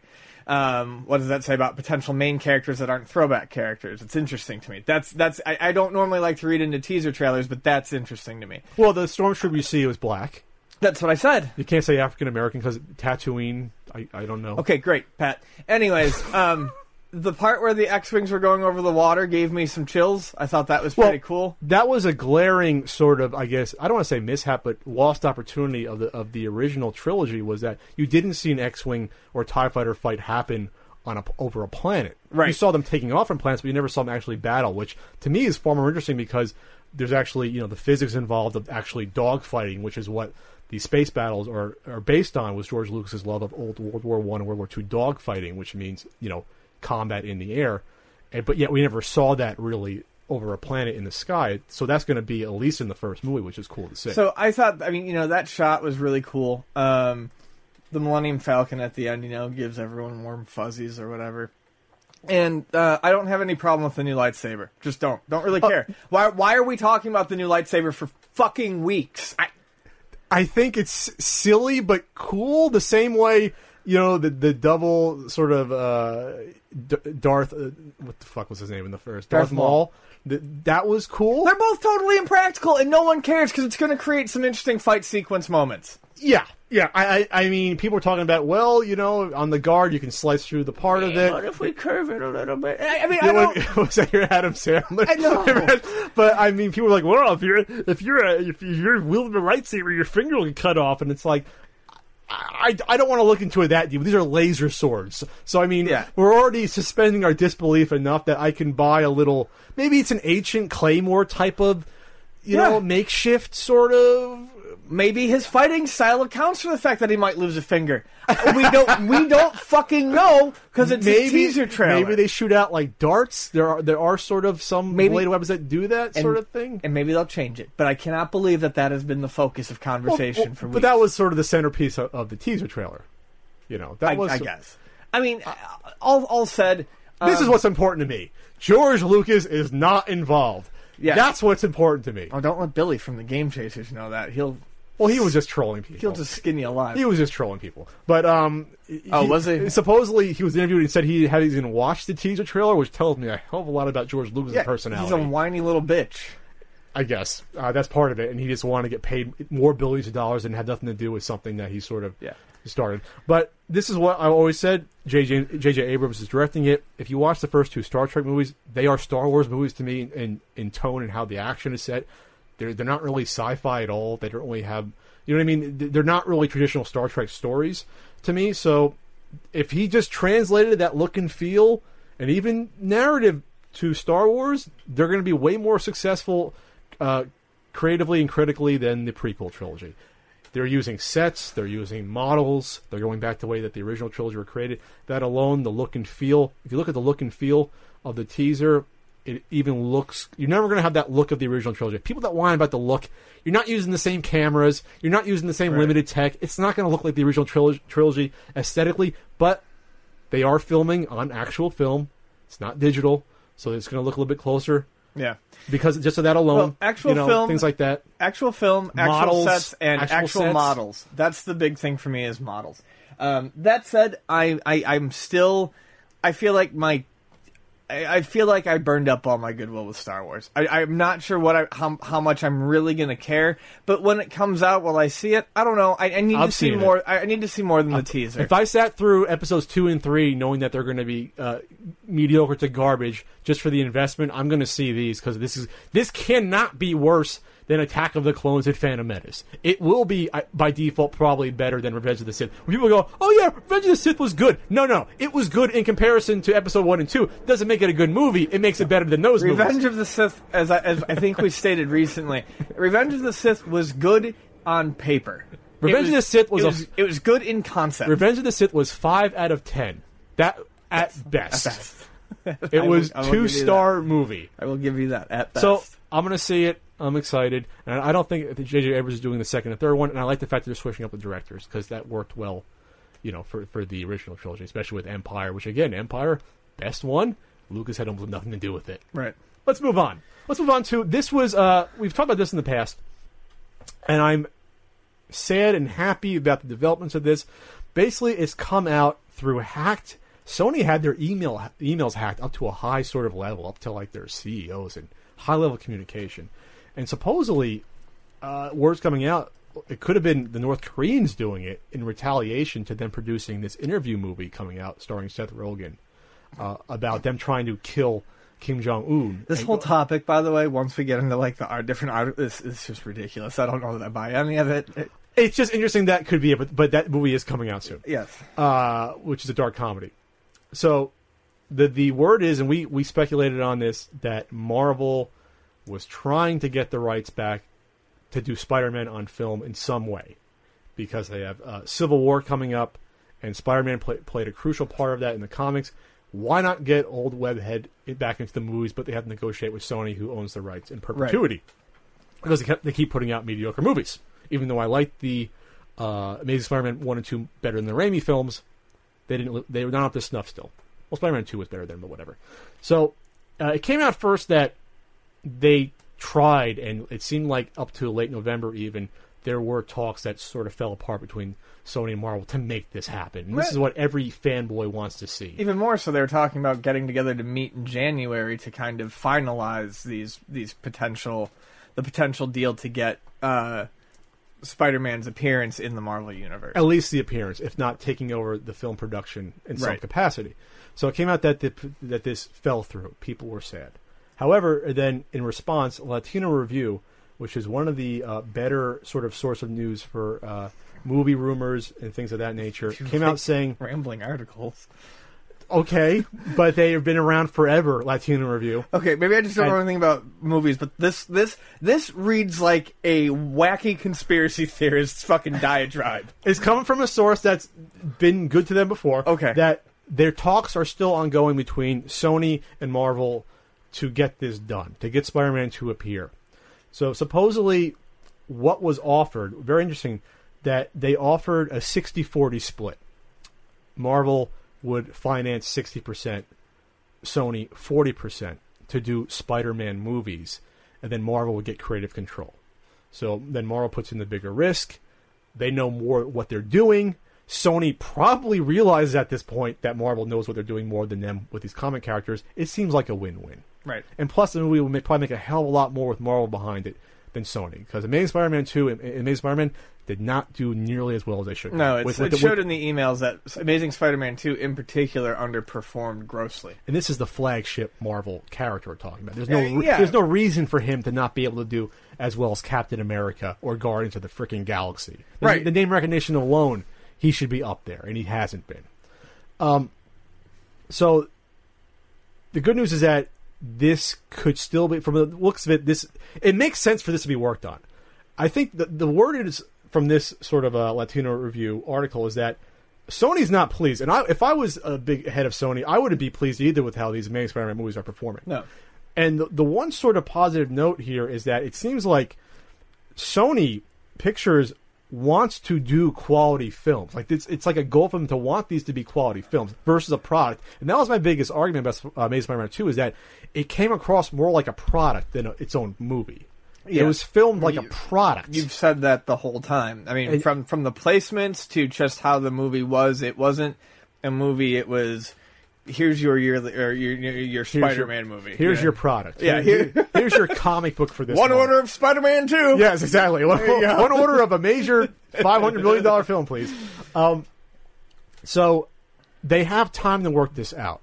They're not going to be filming probably Captain America: Winter Soldier till probably I'd say February, March of next year. You mean Civil War? Excuse me. Yes, Captain America: Civil War. They're not going to be filming it till uh, at least the spring. If they work it out, they can fit him into that. There are also supposedly doing reshoots and uh, going back to maybe do more shots for Avengers: Age of Ultron in January. Usually they do that before these big films. You have four full months to put in Yeah. these. That's enough time to do it. So if they work this out, maybe you could get a Spider-Man cameo in Avengers 2 just to sort of say, wow, he's in this Marvel universe. Everyone would go batshit crazy. Yeah, I feel like I, I feel like it's wishful thinking, but two- I'm optimistic this is going to happen. Okay. I, I feel like it's wishful thinking that you're going to get him in Avengers 2. Although I do think two quick shots of him in that movie, they, they don't have to be long. Just, Yeah.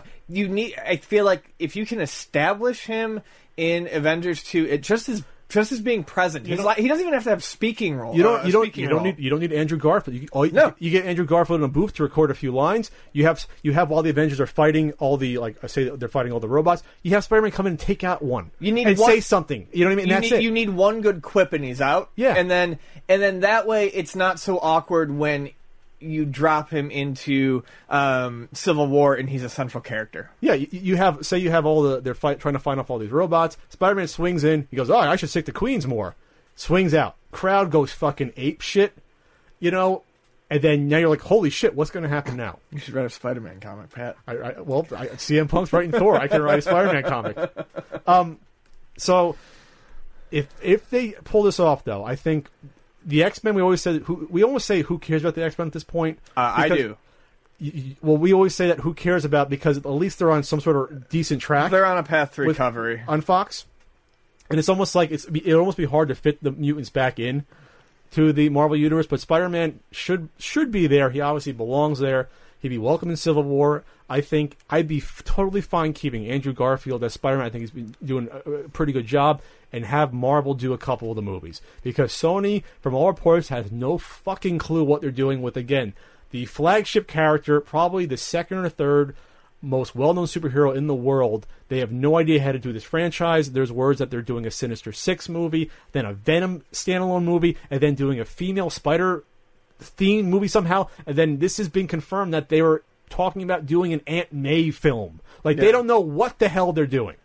So Well, they were going to do it. There was at least the- talks, but, but, the, yeah, the whole point is is that They- they have no These are movies that should not be made. No. You know, that's the whole point. No, you, don't. know? You don't do a Sinister Six film. You certainly don't do a Venom film until Spider-Man is well established and liked. And I'm sorry, between the uh, initial trilogy and these two, you don't have a Spider-Man that people actually give a shit about going to see. Sure. No one's going to care about a Venom movie. No, and to me, Venom's not an interesting character. Anyway- Anyway, that's a whole other separate subject. Great. Don't want to talk about it right So, now. so it, it sounds like Sony uh, back in Japan's pissed about this, so they're willing to play ball and might just shit can the people on the U.S. side, just get out of the way to make this happy, uh, make this happen. I'm looking forward to that. I'm holding out hope that we're going to see this happen, and then get get a proper sort of Spider-Man movie done via Marvel.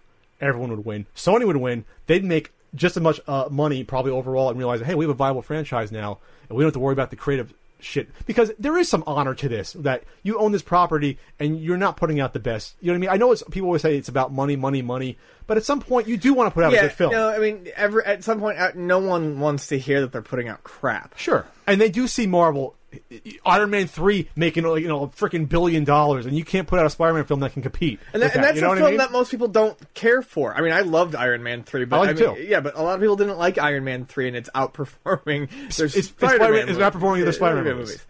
So, Pat, you want to talk some wrestling? wrestling talk. Let's let's let's talk some wrestling. Oh man, we're gonna we've started late, but we're, we're gonna.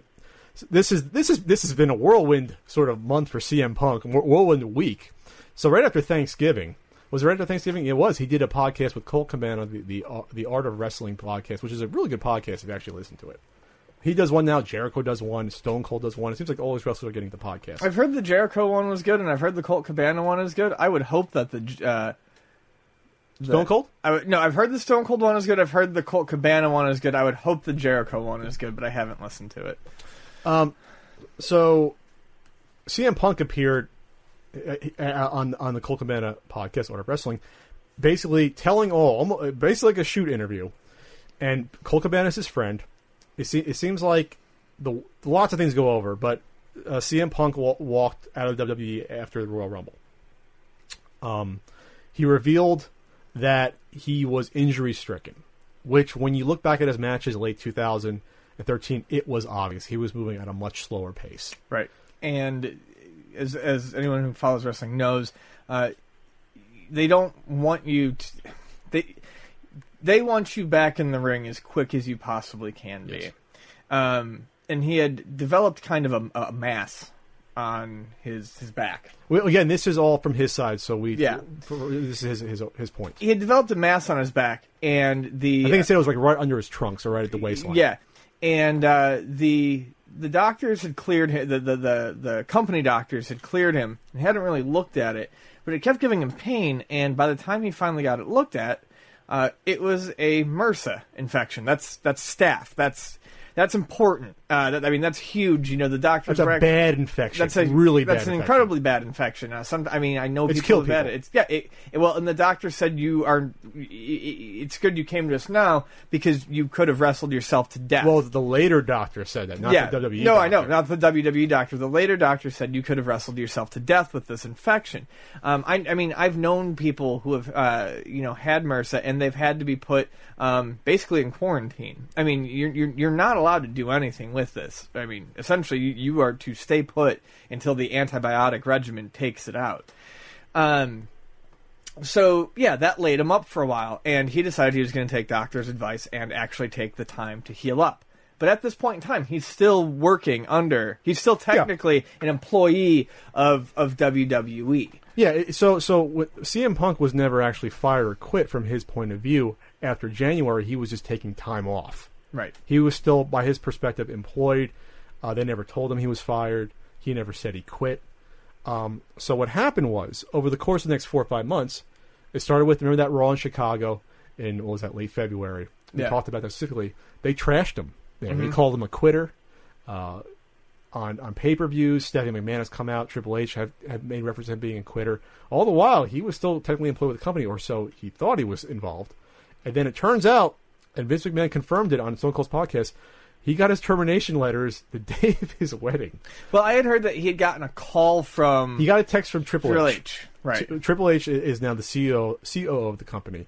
And two days before, after he hadn't heard back forever, he he texted CM Punk saying, "Hey, do you have time to, to talk?" And CM Punk said, "I'm planning my wedding. I'm going on, on my honeymoon. After that, I'll come back and talk to you day day you know one." Right. Um, and then two days later, he gets a FedEx uh, saying that you are fired on, on his wedding day. Which is wow. That's you know WWE does some fucked up things uh, out of spite. It comes to, but that's really bad. yeah, that's That's low. real. And I have a feeling that that was Triple H and not Vince. I don't feel like Vince would want to do that and totally burn a bridge like that. As it- Vince gets older, Vince mellows. A younger Vince probably would have done that, but I, I, I feel like, I, yeah, I don't feel like that modern day Vince is sending people termination papers on their wedding day. Yeah, he the, the, the guy's in the '60s. I don't see him doing that. I just Um, don't. So we're going over the over the map with it. So basically, this was not handled correctly. I think from any perspective. No. Uh, CM Punk, and I said this to you in private that, and you might laugh at this, and people listening might laugh. I see at least a little bit of myself in in, in Phil Brooks. Just the fact that this goes back to my last job, my corporate job. I always was one to speak my mind about how I saw situations, how I saw people acting, much to my own detriment. Even if I knew it was the truth and others did, I always spoke up about things because I wanted to see things done right.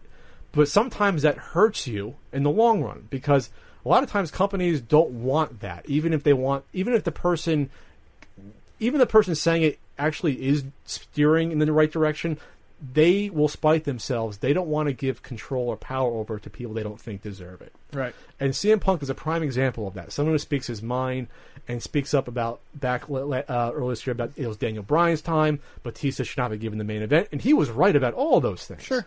And that's what they ended up doing. They ended up giving, rightfully, giving the fans and Daniel Bryan what they deserved is that he gets the WrestleMania title shot.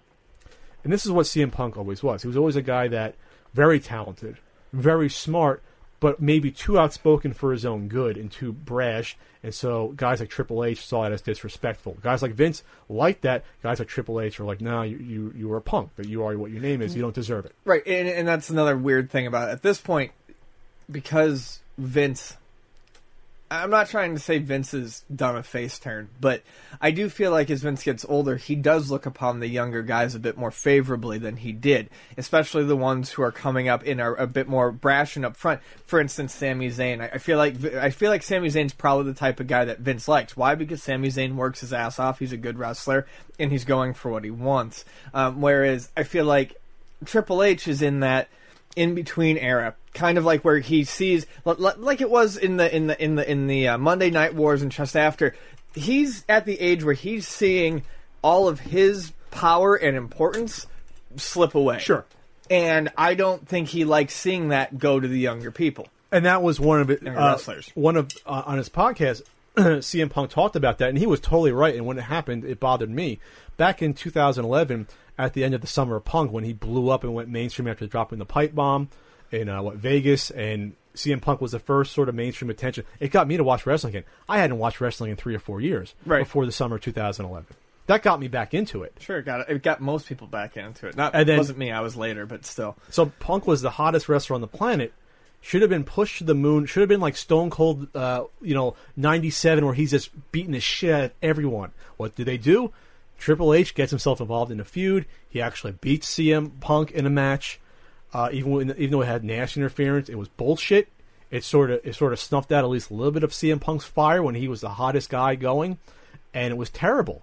Uh, did he recover from the that from that?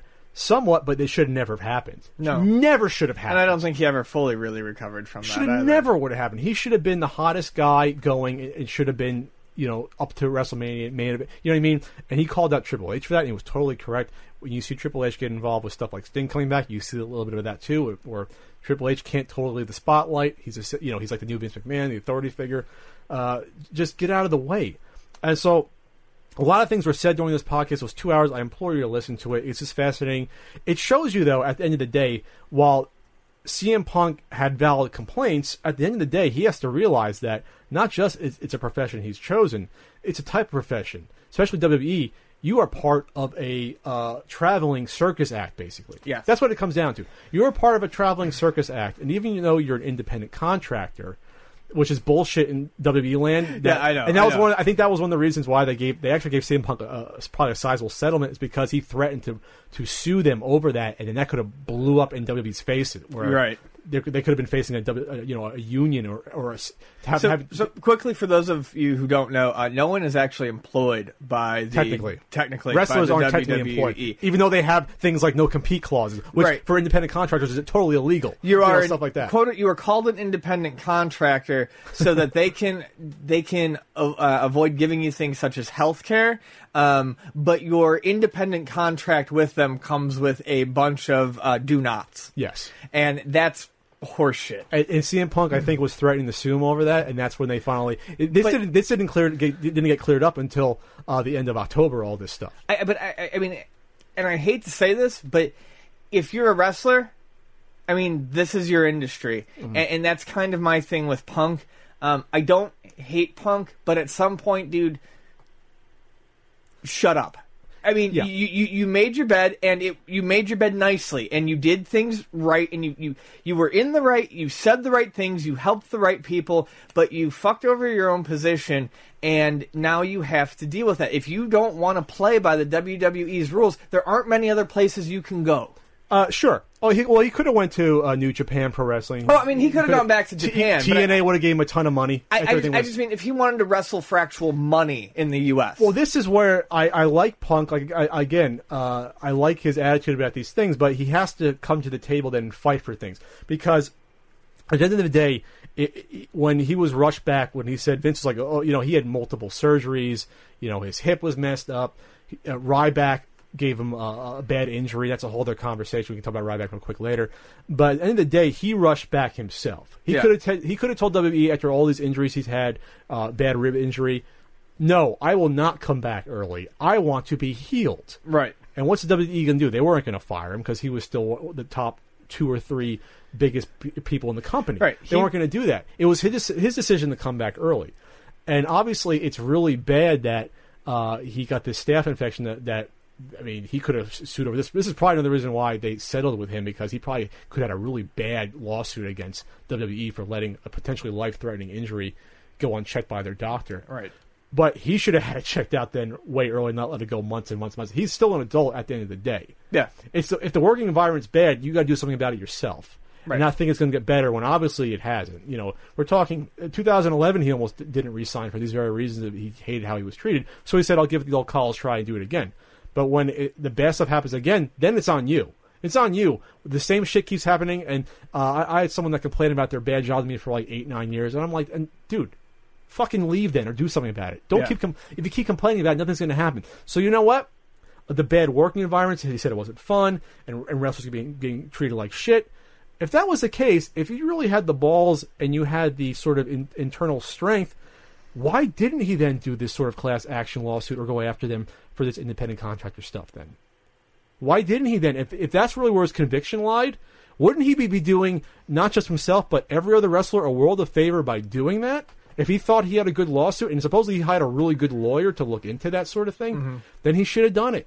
If he had the conviction. But I think I don't think CM Punk I think he talks a good game. Yeah. But I don't think he I don't think he totally even himself believes all of it. Because a lot of things like I'm not doing this for the money, blah blah blah, but then money factors into it and it's like, okay, what like what's going on Well, here? his fucking. I, I don't know that I would like him much as a person, and I think I think he is a lot of talk, and a lot of that talk sounds right, but I don't know that he can back it up. I guess is what it what it Sure. comes down to. Um, he he can say a lot of the right, he can say a lot of things, and he can say a lot of the right things, um, but I don't think he can back that up. Sure. Uh, lots of other things he revealed. I, I, uh, him and Ryback, he, he, the only guy he really went off on in a negative way overall was Ryback. Yeah, steroid guy. That was an unfortunate statement, just because well, you think that they, they test against steroids. Uh, maybe CM Punk knows something we don't. Uh, but Everyone looked bad with that. I think CM Punk shouldn't have gone after Ryback. Still, No. still, Ryback That's- was still very green. He's improved now recently when he's come back, but we're talking a year and a half ago. Very, uh, at least a year ago, more than that. Very, very green. Still, Uh, Ryback And- is still not great. He's green.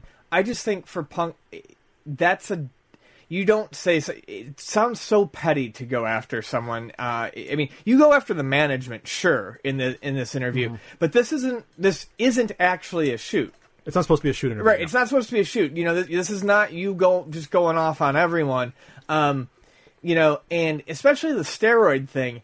Uh, I would watch my mouth very carefully when saying things like Yeah, that because that's libel. Be- exactly, Excuse me, slander, not libel. It's slander. It's slander because while I don't necessarily believe that the WWE always plays by the rules, um, there has been a lot of investigation into that stuff, and you just you can't unless you have evidence that you're willing to bring forth. You can't can't, call. You can't say someone's roided up. And plus, that might piss off other guys with big bodies like Cena, who, for all intents and purposes, has never been linked to steroids and just has a big body, supplements, and a lot of workout. You can get that big. It's difficult, but you can do that. Sure. So other guys like that, it's just it's just bad for a wrestler to call the guys st- steroid user. That was bad. But Ryback didn't come out, out of this looking good either because Ryback's taking shots at CM Punk going back to January. Yeah. And, and Ryback had a very disfa- distasteful tweet. One of CM Punk's biggest problems with Ryback is that uh, early on, I guess, in their feud, and this is after CM Punk, I think, had his ribs broken by Ryback over a kick. Uh, he basically went to Vince and said, I don't want to work with this guy again. He's dangerous. Ryback gorilla press slam Punk uh, onto a table from a raised position Yeah. and missed the table uh, cra- with CM Punk crashing down almost entirely onto the concrete floor. And he said really messed up his pelvis for a while. And then he went to Ryback supposedly and said, "Are you just stupid, or are you doing with- this to me on, on purpose?" And Ryback basically, CM Punk Ryback claims I'm just stupid.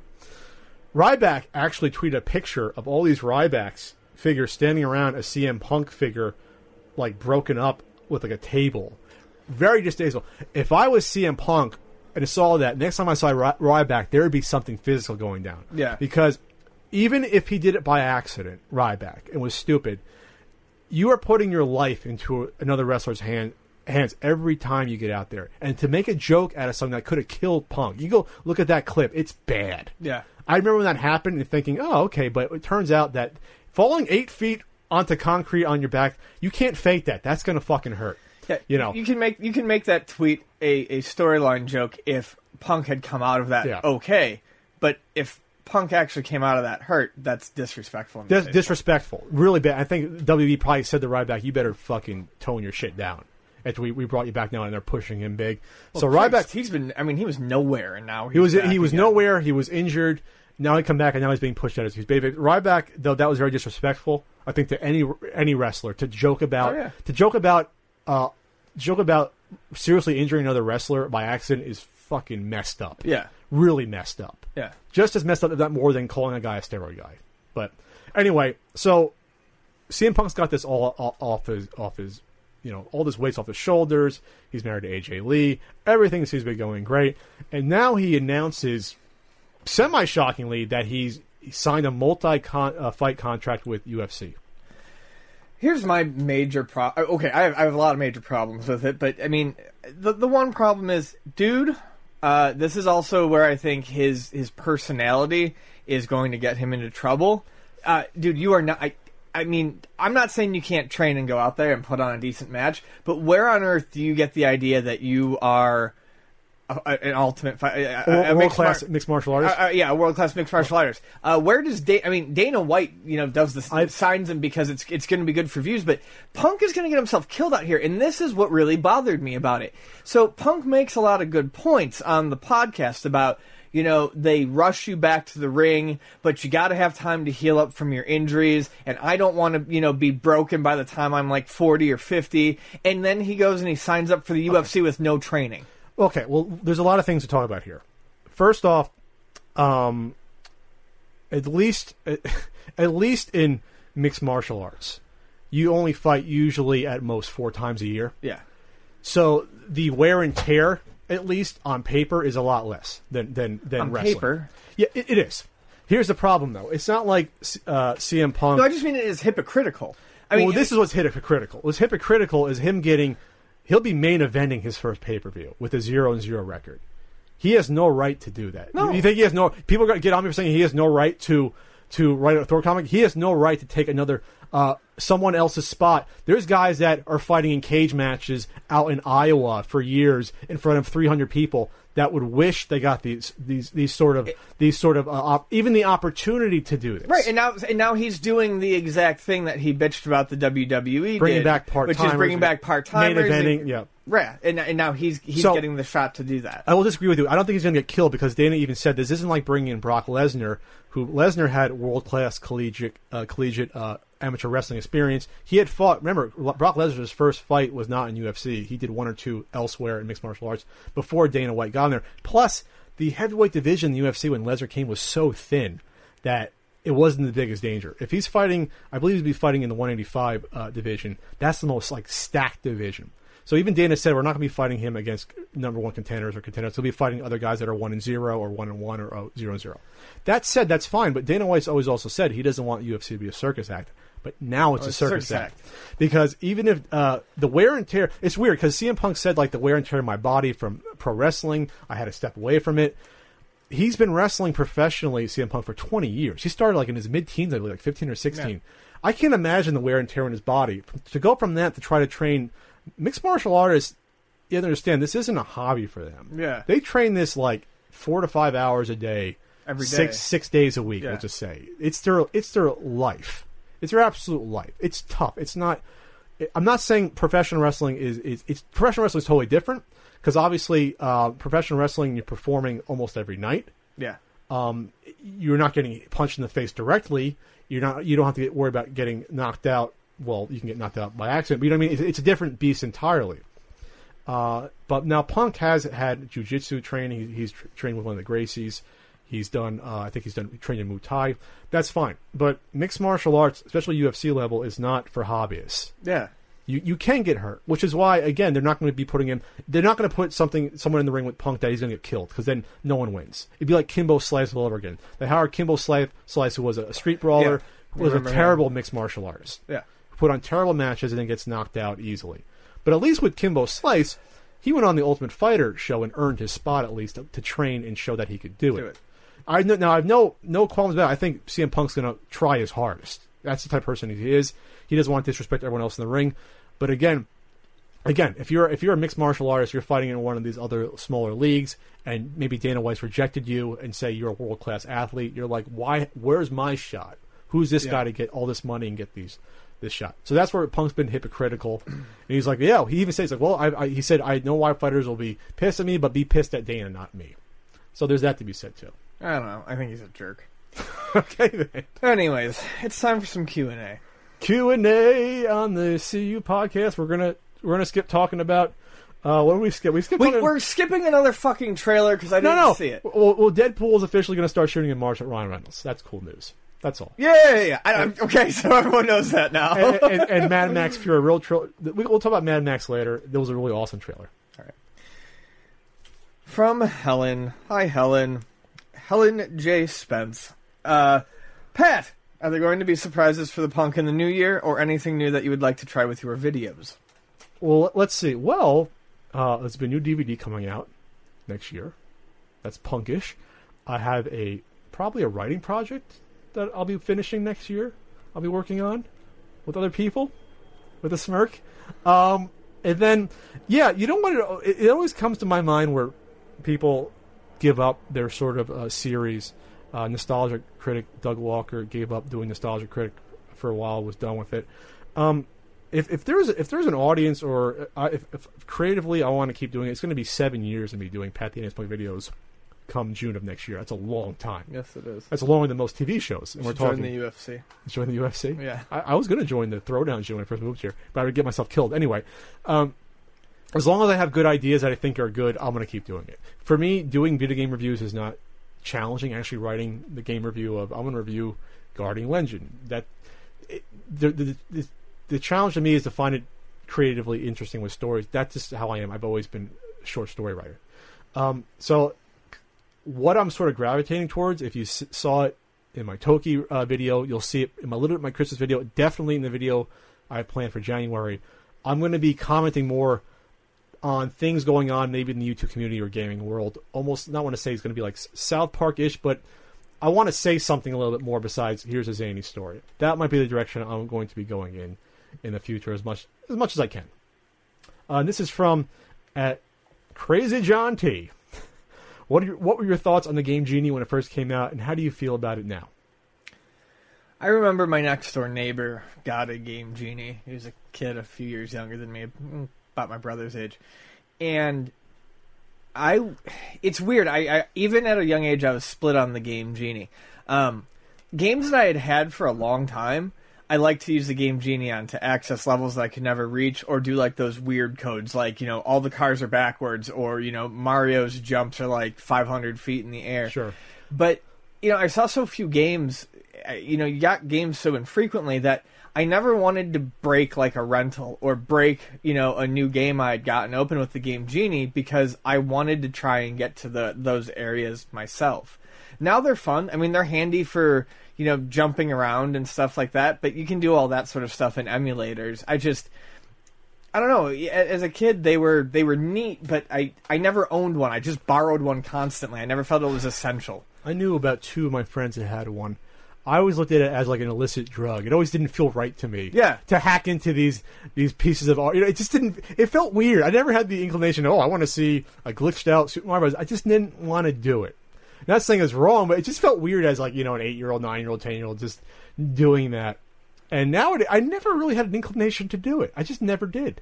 Yeah. Maybe because I didn't like ever cheating in video games. I just didn't feel like oh, infinite lives. Like that's cool, but I don't want to. Yeah. I don't know. I never did either, just because I wanted the game to last longer. But I, like I said, I did like the hackier codes that you you yourself said you did, and I did like the ones that gave Mario like moon jumps and stuff like that. I guess, But- uh, yeah. I just, I don't know. I was never drawn to it. I always thought it, maybe it was, maybe I was too much a Nintendo fanboy. Was unlicensed. I it was like, oh, you shouldn't be using it. all right, this is from Real Jeff Unstick. Real Jeff, I think it's Fun Stick. Real, real, real Jeff Funstick.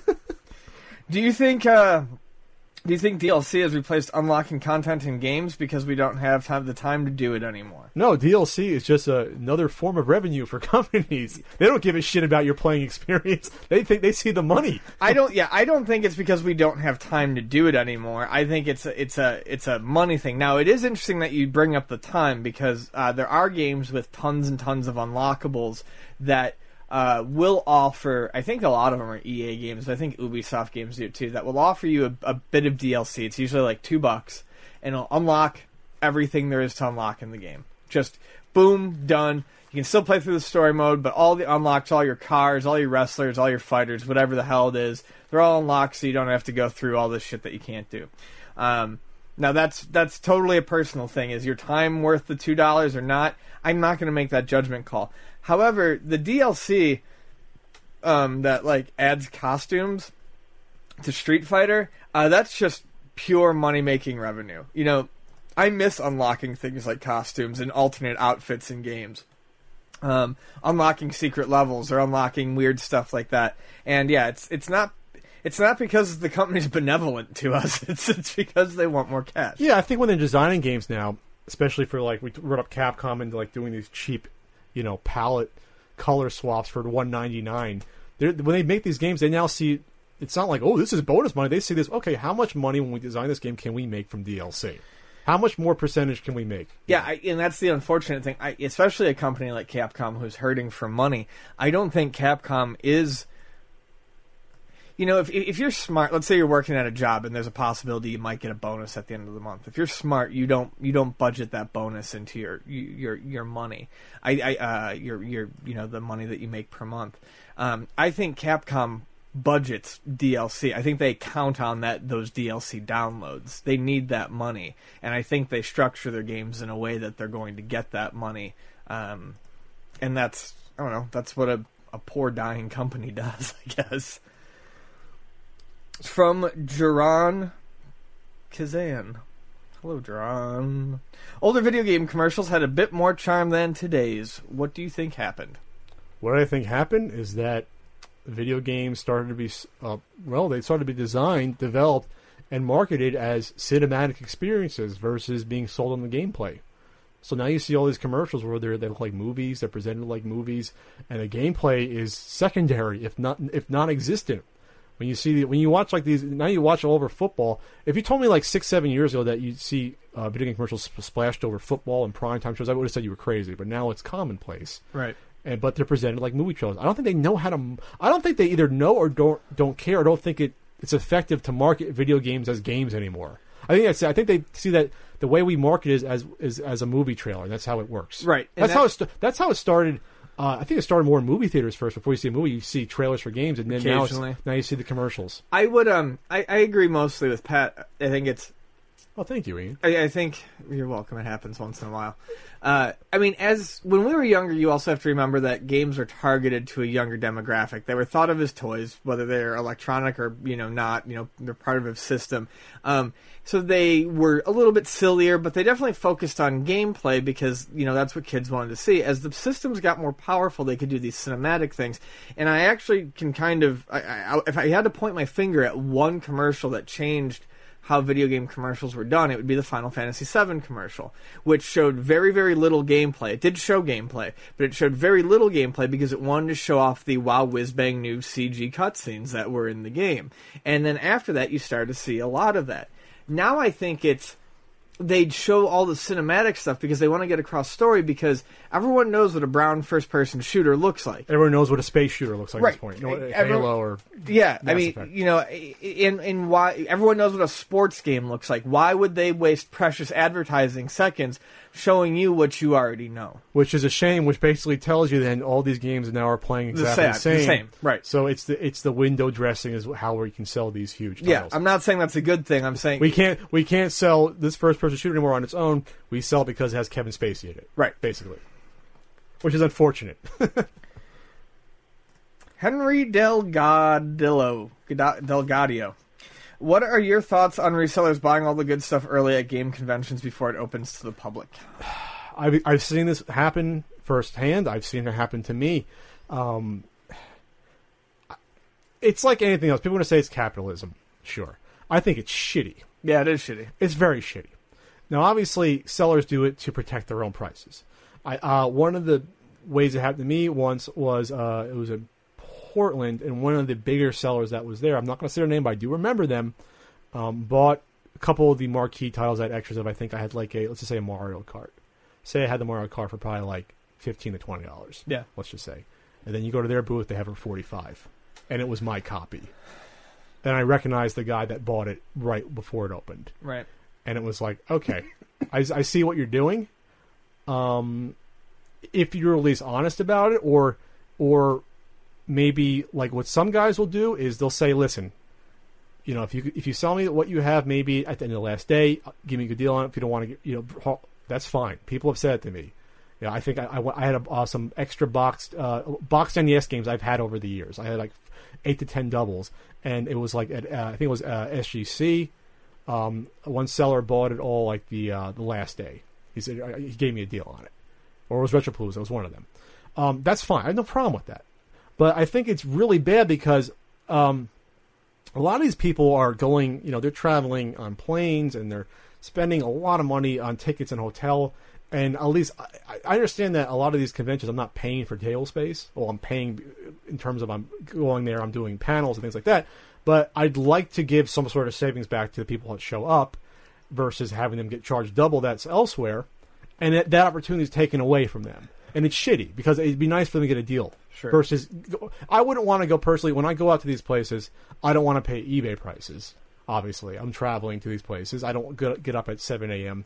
or 6 a.m. to go to swapping to pay eBay prices. What's the point? I can just buy on eBay. Yeah. So, so, so it's not just shitty because that they're taking away the like a nice experience that they could be getting on top of that. I don't know if you have any thoughts on that. I mean, what else can you do or say? I mean, I, yeah, I just think it's crappy because it, it's a smaller. You know, when, when it's at a convention, it's a it's a it's a I don't know, it's a smaller community, and a lot of them are there to see what they can pick up.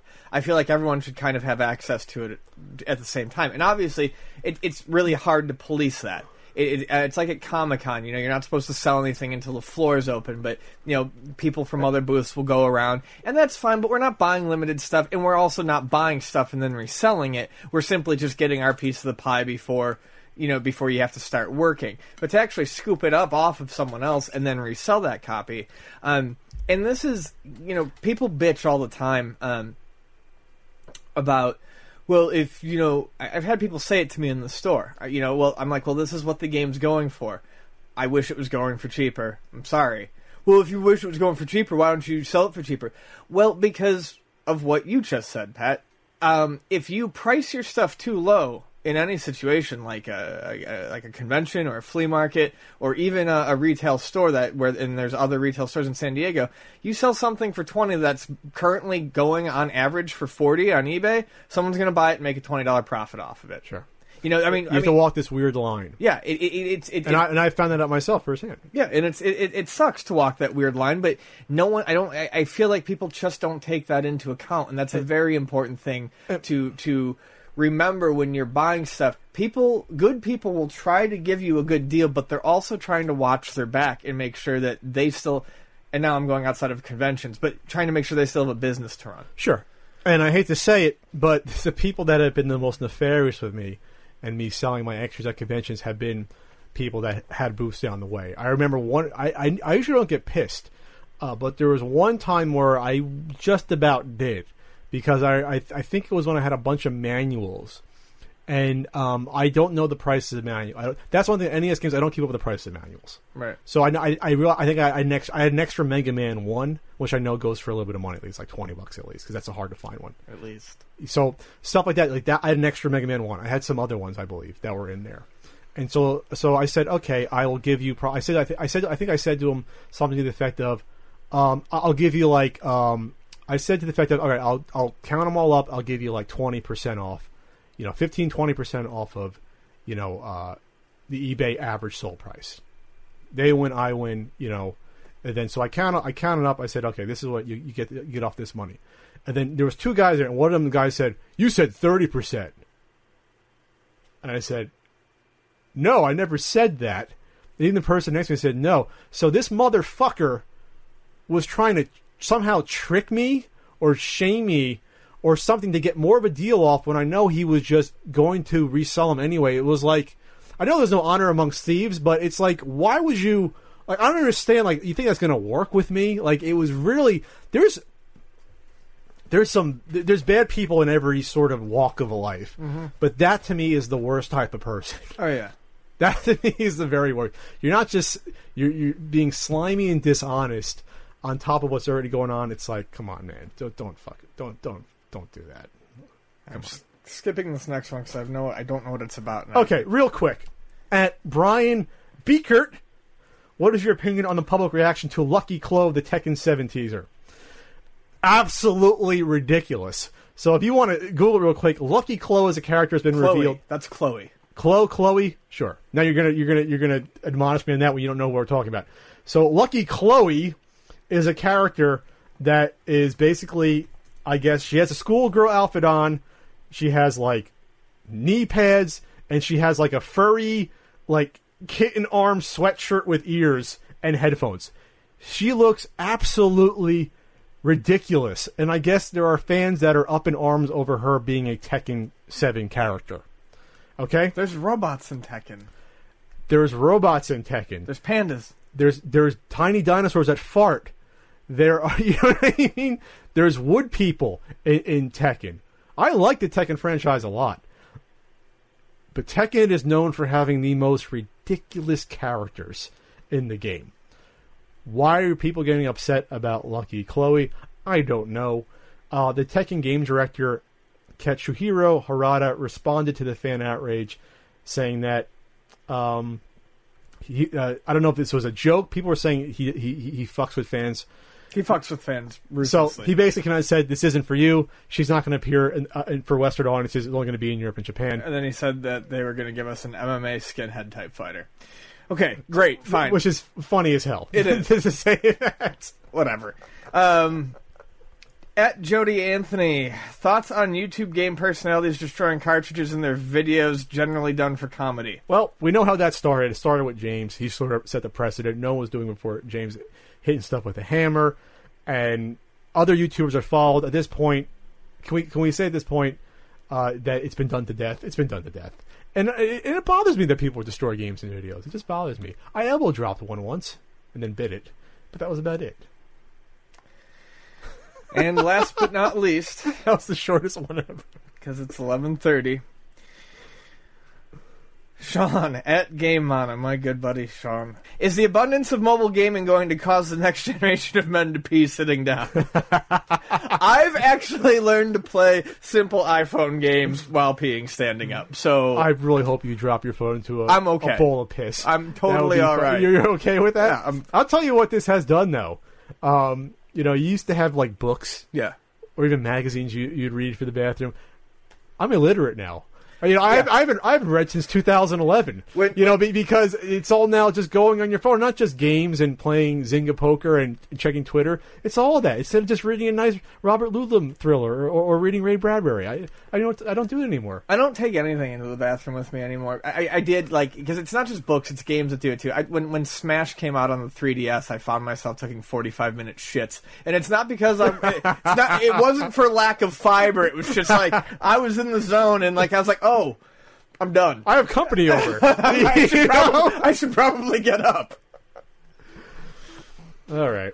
For Patrick Contri, this is Ian Ferguson saying good night. This may, this may be our final podcast of the year. We're not sure yet. I have a lot of stuff. I gotta get a DVD done in a month out to to the you know the presser, so to speak, the the, the producer, and we're not sure how our schedules will be coming. You know, eking out the rest of the year. So we'll try to get a Christmas special in. So for Ian Contri, he attempted to sign off. I will be Pat Ian, Contri. You just called me Ian Contri. I'm so tired. We got to do these earlier. Don't, no. uh, Well, then we start at like 8:30, or just have it. What, We do it on Tuesdays. That's not. No, that's not happening. Can't happen. We we stop the podcast. We'll see you later, everyone. Have a good one. Podcast is over. Good night. It's done.